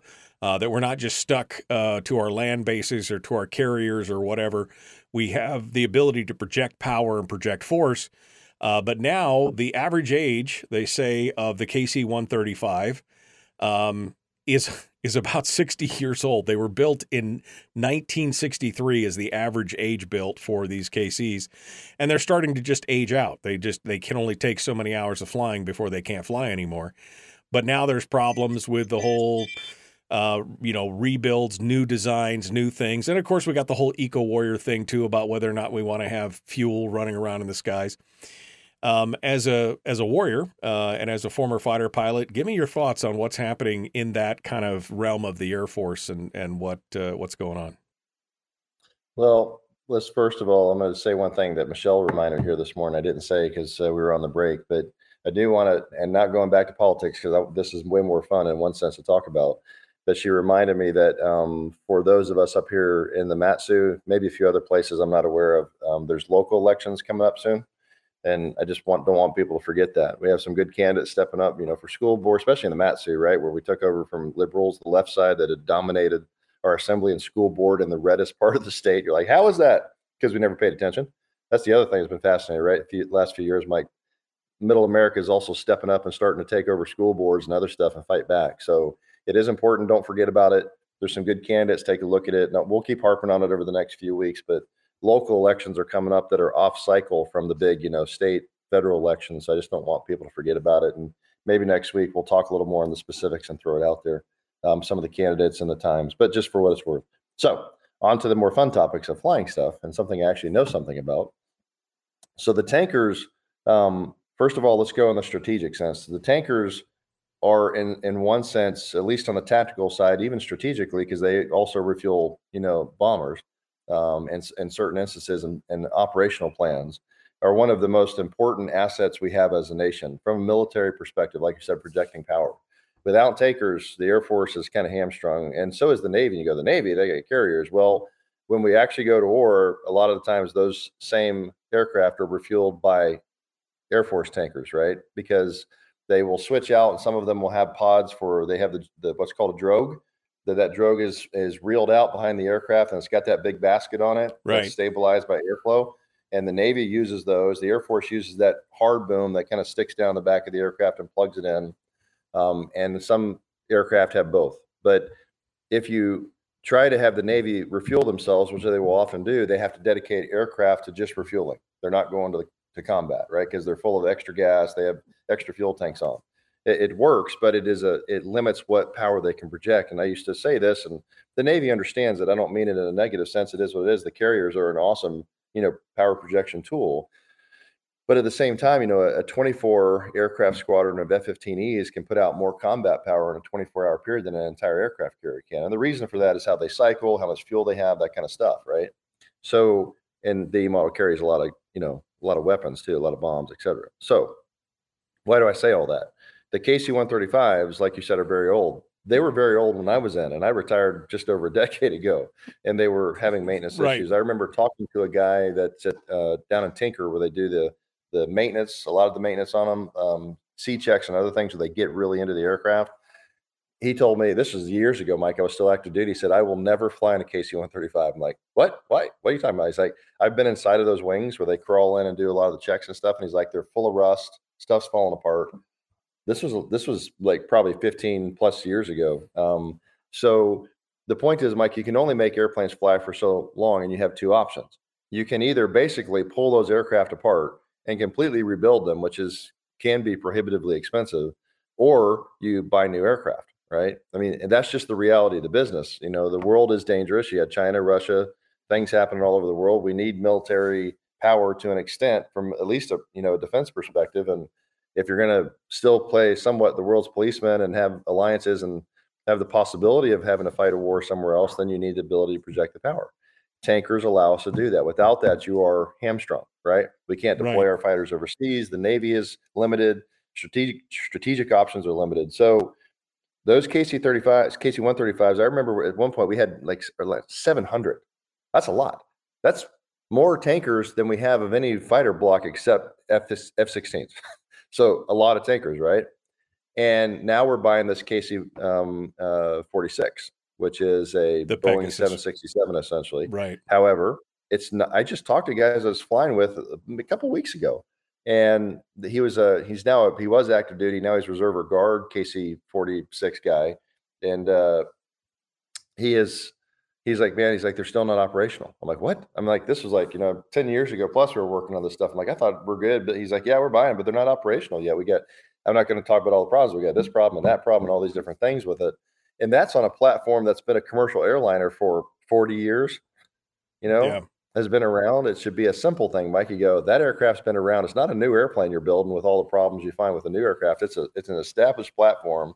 You simply turn into a tanker, you add some stuff to it, and off you go. Still not there. Yeah. Um, Yeah, and matter of fact, FedEx is buying the 767 in the same basic configuration that the Air Force was producing, the military version of that aircraft. But here's the problem. It always has been the problem. And the same problem with the F 22, for example, is that when you take a higher end aircraft, and that's how they sold that tanker version, they said, oh, we're going to have a tanker. It's going to carry more fuel. It's going to be able to carry cargo, and it's going to be great. And we're going to buy a 100 of them. I go, a 100. It's like the F 22. Fantastic, which it is. It's an amazing mm. aircraft. There's still not another aircraft on the planet that can match it. Fit gen fighters, all awesome. We're going to buy 187 of them. What?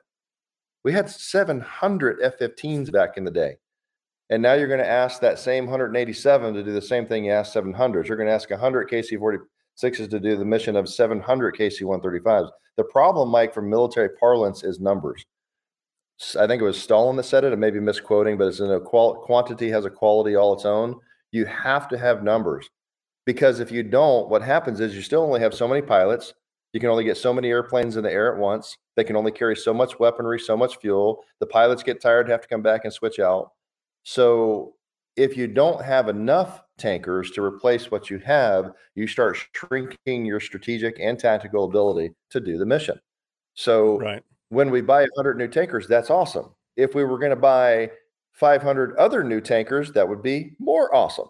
And it would also be required. If you got rid of the KC 135s, Mike, all of them, or they fall apart, they just shut them down, and all you got left are those uh, new tankers, we're in big, big trouble, brother, Right. because we do not have the assets to do the mission. Well, we don't. Right. And That's li- the problem. like you just said, I mean, you had you had 700 tankers in. Well, right now there's only 400, so it's almost half. 400 operational KC-135s, and while Boeing Boeing got the Boeing got the contract for the new KC-46 Pegasus, and it's all great, except for the fact that, as you said, it's not operational. It's got delays. It's got problems. It's been it it it it, just recently was uh, up until recently was barred from flying combat missions, and they said it won't hit the full rate production run until late next year, and it's a billion dollars over budget. So while I mean they're working it, obviously working the problem, this is I mean it, this is a uh, this should have been done. Like as you said, this airframe is already thirty five or forty years old. Why is there such a challenge with this? Uh, if it was supposed to be a turnkey deal, Yeah, the uh, one, the couple of guys I was flying with, like said, that were tanker pilots were telling me about it, and they actually said, you know, probably should have bought the 45 version, which was Airbus, and Airbus 330, I think, was the platform. Um, and they said it was going to, you know, anyways. Everybody always says, yeah, I remember that about the F-22. Oh, we should have bought the F-23. You know, okay, fine. Um, you make the best of what you got, and it's not that they're terrible, um, but it's not as much to me about the KC-46. They will work the problems out, right? Because we're the government. We'll just throw more money at it. I think we do that. Oh, Alaska does that. So um, we could say it's oh, it's a government program. It's only going to cost a billion dollars and take five years. Okay, so copy. It's going to take two billion dollars in ten years. Noted. That's how we work, right? Once you get locked into the contract, Mike, contractors know it. right? Once you're locked in, you're stuck. It's like we're we're down this path of the KC-46. Boeing's got you by the eh, fish on, because what are you going to do? You're not going to stop midstream after spending 10 or 20 or 100 billion dollars on the program, and you got the aircraft. You're going to just keep throwing money at it. We did that in the F-22 and the C-17 and every other program we're at. Right? They they know how the game is played. They're not stupid. So um, we're kind of stuck with that. But here's I go back to the real problem. The real problem is that we're not buying enough of them. That's the issue. Um, and it's not that you necessarily needed to have a one for one replacement. But brother, I got news for you. If we got rid of all the KC 135s, like I said, or they were grounded, and all you have are those KC 46s, we're in big, big trouble because you cannot do the mission with it. There's not enough. There isn't. So, you know, I, I don't know, Mike. This is a problem um, that where we're headed. The modern militaries are expensive. The equipment has gotten more expensive. We can't buy, you know, 5,000 F-16s. You know, we're you're down to 187 F-22s. You're down to X-Spy of this. I remember the C-17 was the same thing. We needed more of them. We ended up with I don't know a couple hundred, maybe 200 or something. I don't remember the exact number.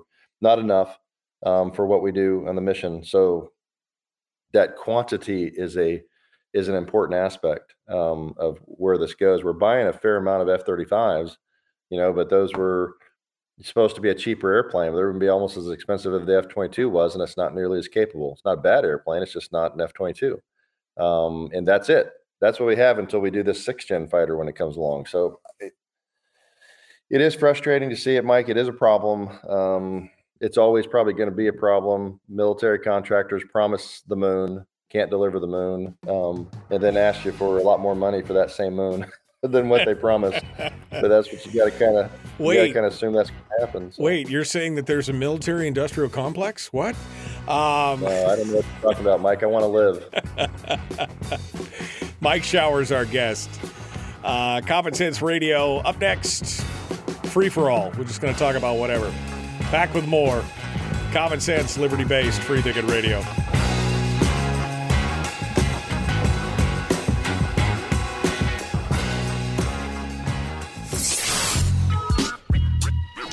Is that? Common sense. Regularly heard on American radio. Mike, Mike, Michael Duke Show. Radio.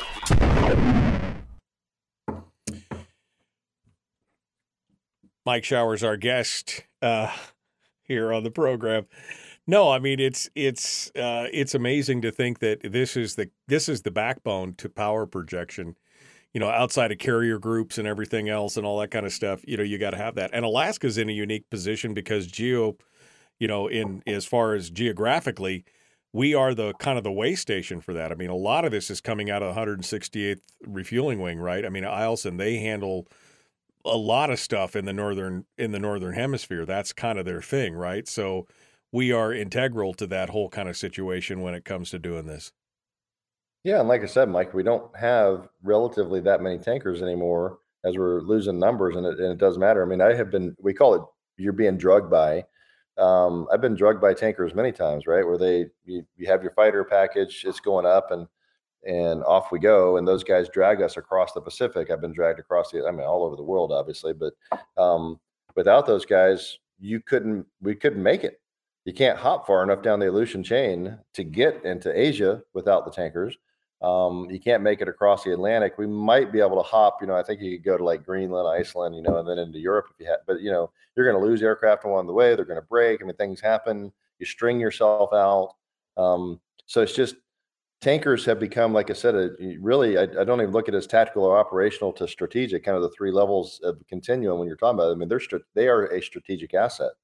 Um, they're just like a you know having nuclear missiles in silos or submarines, et cetera or, or nuclear armed bombers. I mean, they're a part of that triad. Without them, you know, we we lack a significant capability. And frankly, when you really look at it again in military parlance and go back and see it, tankers have been one of the things that have differentiated differentiated the United States from just about everybody else.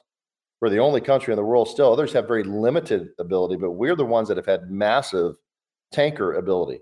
We started this long time ago, not long after World War II, with with propeller aircraft actually and doing this. And it was something that was a game changer.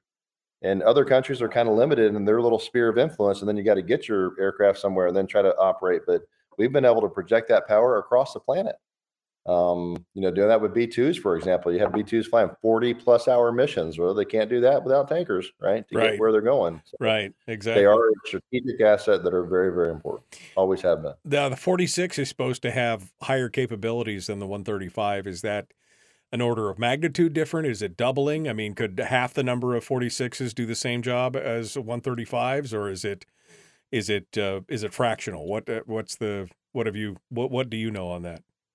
You still have to have numbers, and I'll put it to you this way. So, let's say you had, um, let's say a KC forty six had twice the fuel that a KC one thirty five did to, to offload, and it was going to drag, uh, you know, let's say six fighters, whatever. Pick a number because it depends on how far you're going, where you're going. All kinds of different factors are into it, but if it had twice the amount of fuel, you still have to f- refuel all of those fighters. And so it becomes really critical when you think of the war, right? I've been in this in places like Iraq and Serbia, et cetera, where you have massive packages, right? You know, hundreds of aircraft flying, and you got the tankers all lined up, and the, all the aircraft come in. If you had, say, 10 KC 46s doing the mission of, say, 20 or 25 or 30 KC 135s, you can't do it. And you go, well, Mike, they carry just as much gas. It's irrelevant because you have to cycle all those aircraft across those tankers to Right. get them to fuel to top off to get them in country.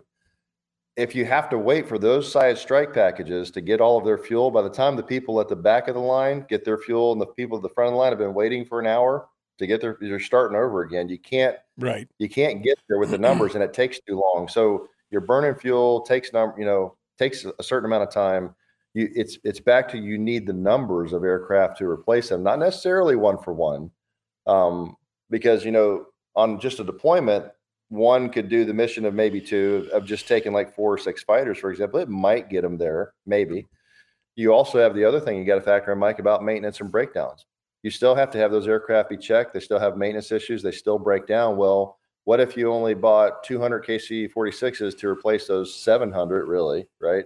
Almost KC 135s. Well, what if, uh, let's say, any average day we have an FMC rate that's called mission capable of 80%, 85% with a tanker? Well, that means 15% of your aircraft aren't working. They're either down for long term checks, they've got maintenance issues, they're broken, and then all of a sudden you lose a few more because they break, something happens, whatever. Well, now you don't have spares. The concept in the military, we always need more stuff because you have spares, right? Because things break. Well, what happens if you don't have enough spares? Well, you just lost X percentage of the force you're trying to move or mission capability for the actual mission because you don't have enough aircraft to throw at the problem. And now you lose X part of your strike package. So th- this has ripple effects across this. We could talk about Right. this for an hour, a full hour of just the the implications of not having enough tankers to replace the ones that you are losing and what they do. It's a it's a big deal. Re, you really have touched on a really big deal. No, militarily. I mean again, because in my mind, as I look at it, when you talk about being a strategic, tactical, or operational asset, I mean a, a tanker is, you know, just as is almost as important as a carrier because of the ability to project that power. And if you lose that ability, it really hampers uh, it really hampers hampers the operation at so many different levels.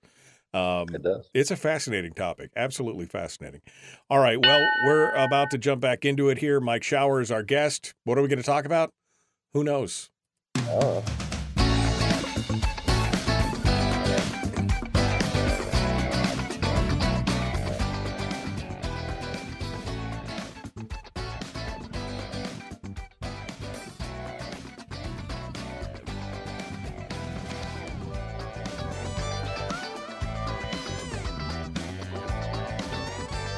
All right, uh, welcome back to the program. One final segment of the show today. Uh, we're talking with State Senator Mike Shower. Did our politics. We talked about a little bit of aerial warfare stuff and kind of uh, planning on the whole uh, tanker fleet problem and everything else. Um, Mike, what else do you want to talk about today? I mean, I'm I've enjoyed this conversation. To me, this is a fascinating conversation when we're talking about you know air defense and, and what's going on with the military and the tanker problems and, and everything else. But uh, I want to give you a chance to just kind of chat up whatever you want to continue that you can, or you want to talk about I the the whole F thirty five thing is interesting to me because there's a program that was fraught with issues. I just I think we'll just put Still it that is. still is fraught with issues. Uh, became very expensive, and I mean, in your mind, you just mentioned it. You know that these things are almost as expensive as F twenty twos, and still not as um, uh, not as capable. I mean, they're good aircraft, but they're not as capable as the F twenty two. Should we have just continued to pump out F twenty twos? Would have that been the the better Yes. option in your mind? to an extent, but there was still never going to be based on costs and how the program played out. There wasn't going to be a Navy version. The Marines probably weren't going to buy it, so it still became really an Air Force centric aircraft. But we, when we started, remember, and I'll go back on this one and see, we always find things to talk about, but we started off with a one for one replacement for F 15Cs because it was an air superiority aircraft. And then it got more expensive and they, they kept chopping it 700 and 06, then 550, then 5, then 400, then 387. Then the number kept dropping. We ended up ultimately with 187. Problem is, you don't have the numbers. You don't have the fleet, the size of the fleet to do the mission when you only give yourself five or six combat squadrons when you really need 12 or 15. I mean, you don't have it's number, it's a numbers game, Mike. That's the if I was to say anything to get the message across, people listening today, it's a numbers game. You have to have numbers right? So in the air sense, when we're talking about tactical aircraft or the number of tankers, et cetera, you need numbers, not only for projecting the amount of force you need and the amount of mission capable aircraft, but you need spares, right? And so that is a big deal um, from a numbers perspective. I mean, the F 35 will never be an F 22. Like I said, it's a good aircraft. We need new airframes. We've been burning the old ones up for many decades now in Iraq and Afghanistan, et cetera, et cetera, and just training. So you always need to have some new aircraft coming online because the others get old, or you have to do these SLEP programs and stuff where they spend billions of dollars re-winging them, re-engineing them, doing all this stuff, you know, keeping it flying. So pick your poison. It's sometimes better just suck it up, poison pill, and buy a new aircraft because you got a brand new airframe and it's going to last another 30 years. So it's like buying a new car, right? I mean, you make a decision, you go to the point, your car gets so old that maintaining it gets so expensive, you're like, ah, to heck with it, just buy a new car, right? That's kind of the same decision matrix. And so um, you could apply this to all kinds of things. Let's take school buses. Say this weird topic for a second, but think school buses. You know, they go, we got this really cool school bus. It's twice the size. It carries twice as many kids. And, you know, I know we had 300 of them before to cover the Mat-Su, but we're going to be able to do it with 100. And the bus drivers look at you and go, what are you doing? You can't do that because 100 buses can't cover in the amount of time required all the routes. right, right. Exactly. It's the same concept, Mike. Right. It really is. Like you got to have the numbers to cover what the mission requires. And so the F 35 is capable. It will never be an F 22. We needed several hundred more F 22s just to have the numbers to be able to do the missions that this country requires us to be able to do as a military service. And so we had fallen on a number about 300 and you know 50 or so would probably have gotten us there. 187 doesn't get it done. And instead, we buy the F 35. But there's reasons that we can't go into for why it's never going to be an F 22. Great sensors, new aircraft, new airframe, not, I mean, a good airplane overall, but it doesn't have the speed and altitude. Those are important assets, right, to being able to do the mission. So you have that same problem with the F 35. Um, you know, and, and I'll give you an example of one. There was a guy that was the air, what's called the air vehicle, kind of the airframe part of it he was a major, right, at Edwards when we were doing the test on the F 22. And um, won't use names here, but um, super guy, really smart. He was a test pilot school graduate on the engineer side. They have both engineers and pilots. Test engineer, you know, the 800 pound brain, you know, super guy. Uh, still friends, I still talk to him occasionally. And he was running as a major the air vehicle portion of the entire F 22 test program as a major he moved on and went to F 35 his next assignment while they were still spinning things up. This is many years ago, right? And I saw him one time and I said, How's it going, man? He's like, Oh, it's going okay. He's like, Well, we start talking. He's like, Yeah, I'm in the air vehicle division. I'm like, Oh, you're running that for the F 35? He's like, Are you kidding? And he was now a lieutenant colonel, right? Wasn't a major. He's like, Are you kidding me, Dozer? He's like, There are, I think it was 67, he said, colonels and above in just the air vehicle portion of the program of the F 35 program where one major was running it for the entire F 22, you had 67 colonels and above in just the air vehicle portion of the F 35 program. Can you imagine the waste, the amount of money? Because oh, now man. you're talking, you know, a trillion dollar program as opposed to the F 22 was about a 60, 65 billion dollar program. And the amount of bureaucracy, the infighting, you had all three service branches Marine, Navy, Air Force with different versions of the airplane. You had foreign countries that were in the middle of this. He's like, it was a nightmare trying to make this thing work. And so, you know, the the only thing, uh, in my opinion, well, not the only thing, but a thing we screwed up with the F twenty two was, I believe we should have sold it to both Israel and Japan. Um, uh, there were options to do that. You can obviously detool certain parts of the aircraft. You don't give them, you know, they're going to get the basic stealth and the, you know, the engines and all that. But those were two countries strategically as allies that it would have been a helpful platform to provide. Um, and here's the real key for us, right? Because you're looking for our own interest. It's a hedge against other big countries in Asia, for example, without naming names, um, and it's also a hedge for things that are happening in the Middle East. Right. But for us, what it would have done, Mike, it would have um, allowed the production line to stay open if we would have sold four or five or six squadrons worth of F 22s to those countries. I testified to Congress um, that they should do this, uh, and they shut it down for various reasons. But what it, like I said, it would have stretched the program out where the Air Force would have been able to um, buy more and, Right. and budget for them. Because it was still because it was still in in. right because it was still in production and then it was about quantity and keeping the factory going and everything else you could have still had spares and parts and built new airframes and done everything else meanwhile giving them a toned down version of it and keeping the allies safe. And you mentioned you know you mentioned the other asian country china. I mean china has put out a fifth generation fighter now and i don't know how its capabilities stack up. I'm not familiar enough with it but I mean, is the F twenty two still the major airframe to beat on those kind of situations? Is I mean, how is It, it is, and that aircraft's not an F twenty two. But I will tell you, you know, without getting into you know kind of further details on it, what's more concerning is the the weaponry. I mean, the the missiles and things that that several countries are working on are are pretty advanced, and we're still kind of have the same weapon. It's back to the same problem, Mike. We don't. We have a bureaucracy and all this legal garbage going on, and all of this wrangling and, and lawsuits between us, as opposed to going, we need to build this and build it now. We need a missile that does this and that, and, and it's like, oh well, I'm going to sue you because I think I have a better one. And the next thing you know, the program that could have taken you know two years to accomplish that another country you just mentioned is doing every year, we're we're 10, 15 years into it, and we still haven't produced a new missile. Yeah. We haven't had a new missile since the early 90s, Mike, and the AMRAAM. Same Right. thing. right? So we are sometimes our own worst enemy um, on the things that we need to provide to Well- our men and women that are serving um, Well, because we get wrangled up in bureaucracy and lawsuits and stupidity when we should be producing things for them to be able to do what we're asking them to do Well, and to be able to match yeah. countries that have money and no moral compass uh, and nothing to stop them from doing what they're doing. Right. Well, 63 chefs in the kitchen uh, versus the one on the F 22 versus F 20. That says, that speaks volumes right there to what some of the problems are with what we've got going on.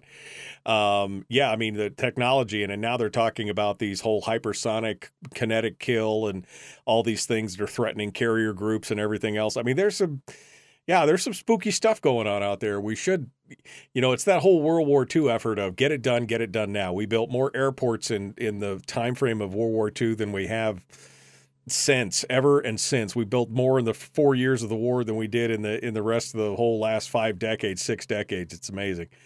Uh, Mike, do you know that back in the day, and I know we're about out of time, but did you know back then at the peak, I believe it was 1944, the U.S. produced 100, and, I think it was about 144,000 aircraft in that year. That year, that year, they produced 12,000 aircraft a month. There was one factory producing a fighter, I forget, maybe P-38, one of every 60 seconds. Every 60 seconds, a new airplane was rolling off the line. We were building Liberty ships like one a day yeah, coming off the you know different ports. We were amazing back then, and today we would be sued into oblivion. Um, you know, you can't do that. That's that's gonna upset the diversity quota. You can't Oh, produce man. It's gonna kill the You're gonna get the, it- the bald frog. It's like, oh my god, we can't we're do out, anything anymore. we're out of time. Mike Shower, thank you so much, folks. We will see you guys tomorrow. The Michael Duke Show.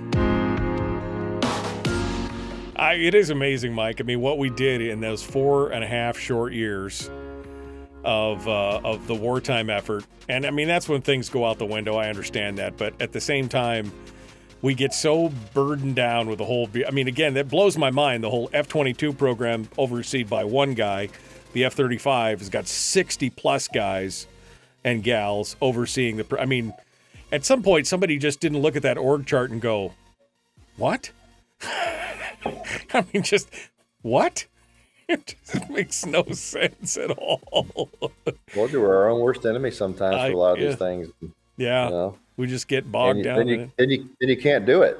And the guy in charge, you know, in, in other countries goes, you know, he's the guy with like dictatorial powers, and he's like, do that or else. And everybody's like, yes, sir, because they know they're going to get the, you know, back of the head if they don't. Right. And over here, it's like, you know, we're bogged down by CRT and and DEI and all this other garbage crap, you know, that's taking place. And they go in the civilian world, whatever, you know, in the government, but but the one place, the one place that should be protected from all this garbage is the military Yeah. because they have a mission to do. And we can't afford to be worried about freaking DEI, division, inequality, and whatever else it is. I Yeah, know those are the wrong words. diversity. Yeah, it's diversity, equality, and inclusion. Yeah. No, No, I know what it is. I'm using I'm, I'm using other words like divisive, you know, inequality and whatever, but um because it's really what it is. But that's the last place it shouldn't be used in the U.S. military because there's a mission there that supersedes any of that stuff. Yeah, it's And facts, not feelings. It's not your feelings that should be concerned at that point. It should be the facts of it. It's a fa- you know, it's a fascinating discussion. Like you said, when you're facing a totalitarian type regime or, you know, a dictatorial regime, uh, whether it's under the label of communism or socialism or whatever, like we are in China, and you look at what's going on, and you, you're right. I mean, the guy in the top says, "Do this."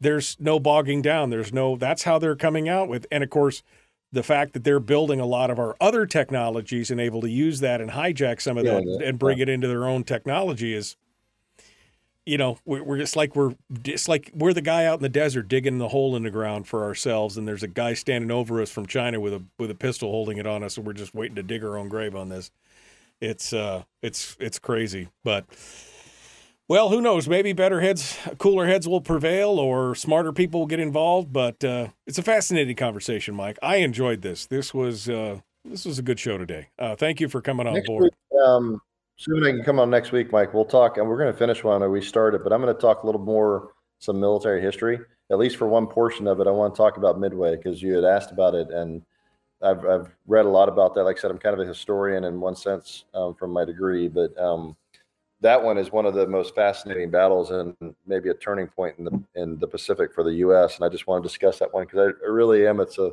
it's a providential battle, and it's worth talking about. Yeah, no, absolutely. I uh, again a huge fan of uh, history, especially World War II military history. Always has fascinated me. So, all right. Uh, well, Mike Shower, thank you so much, my friends. Good to talk with you. We will see you hopefully next week. Good luck. See ya. All right. See you later. The Michael Duke Show continues tomorrow, my friends. Appreciate you guys coming in and joining us. We will see you then. Don't forget to check out the Common Sense. If you want to help support the show, you can send stars on Facebook. You can send super chats on uh, YouTube, whatever you need to do. We will see you guys tomorrow. Have a great day.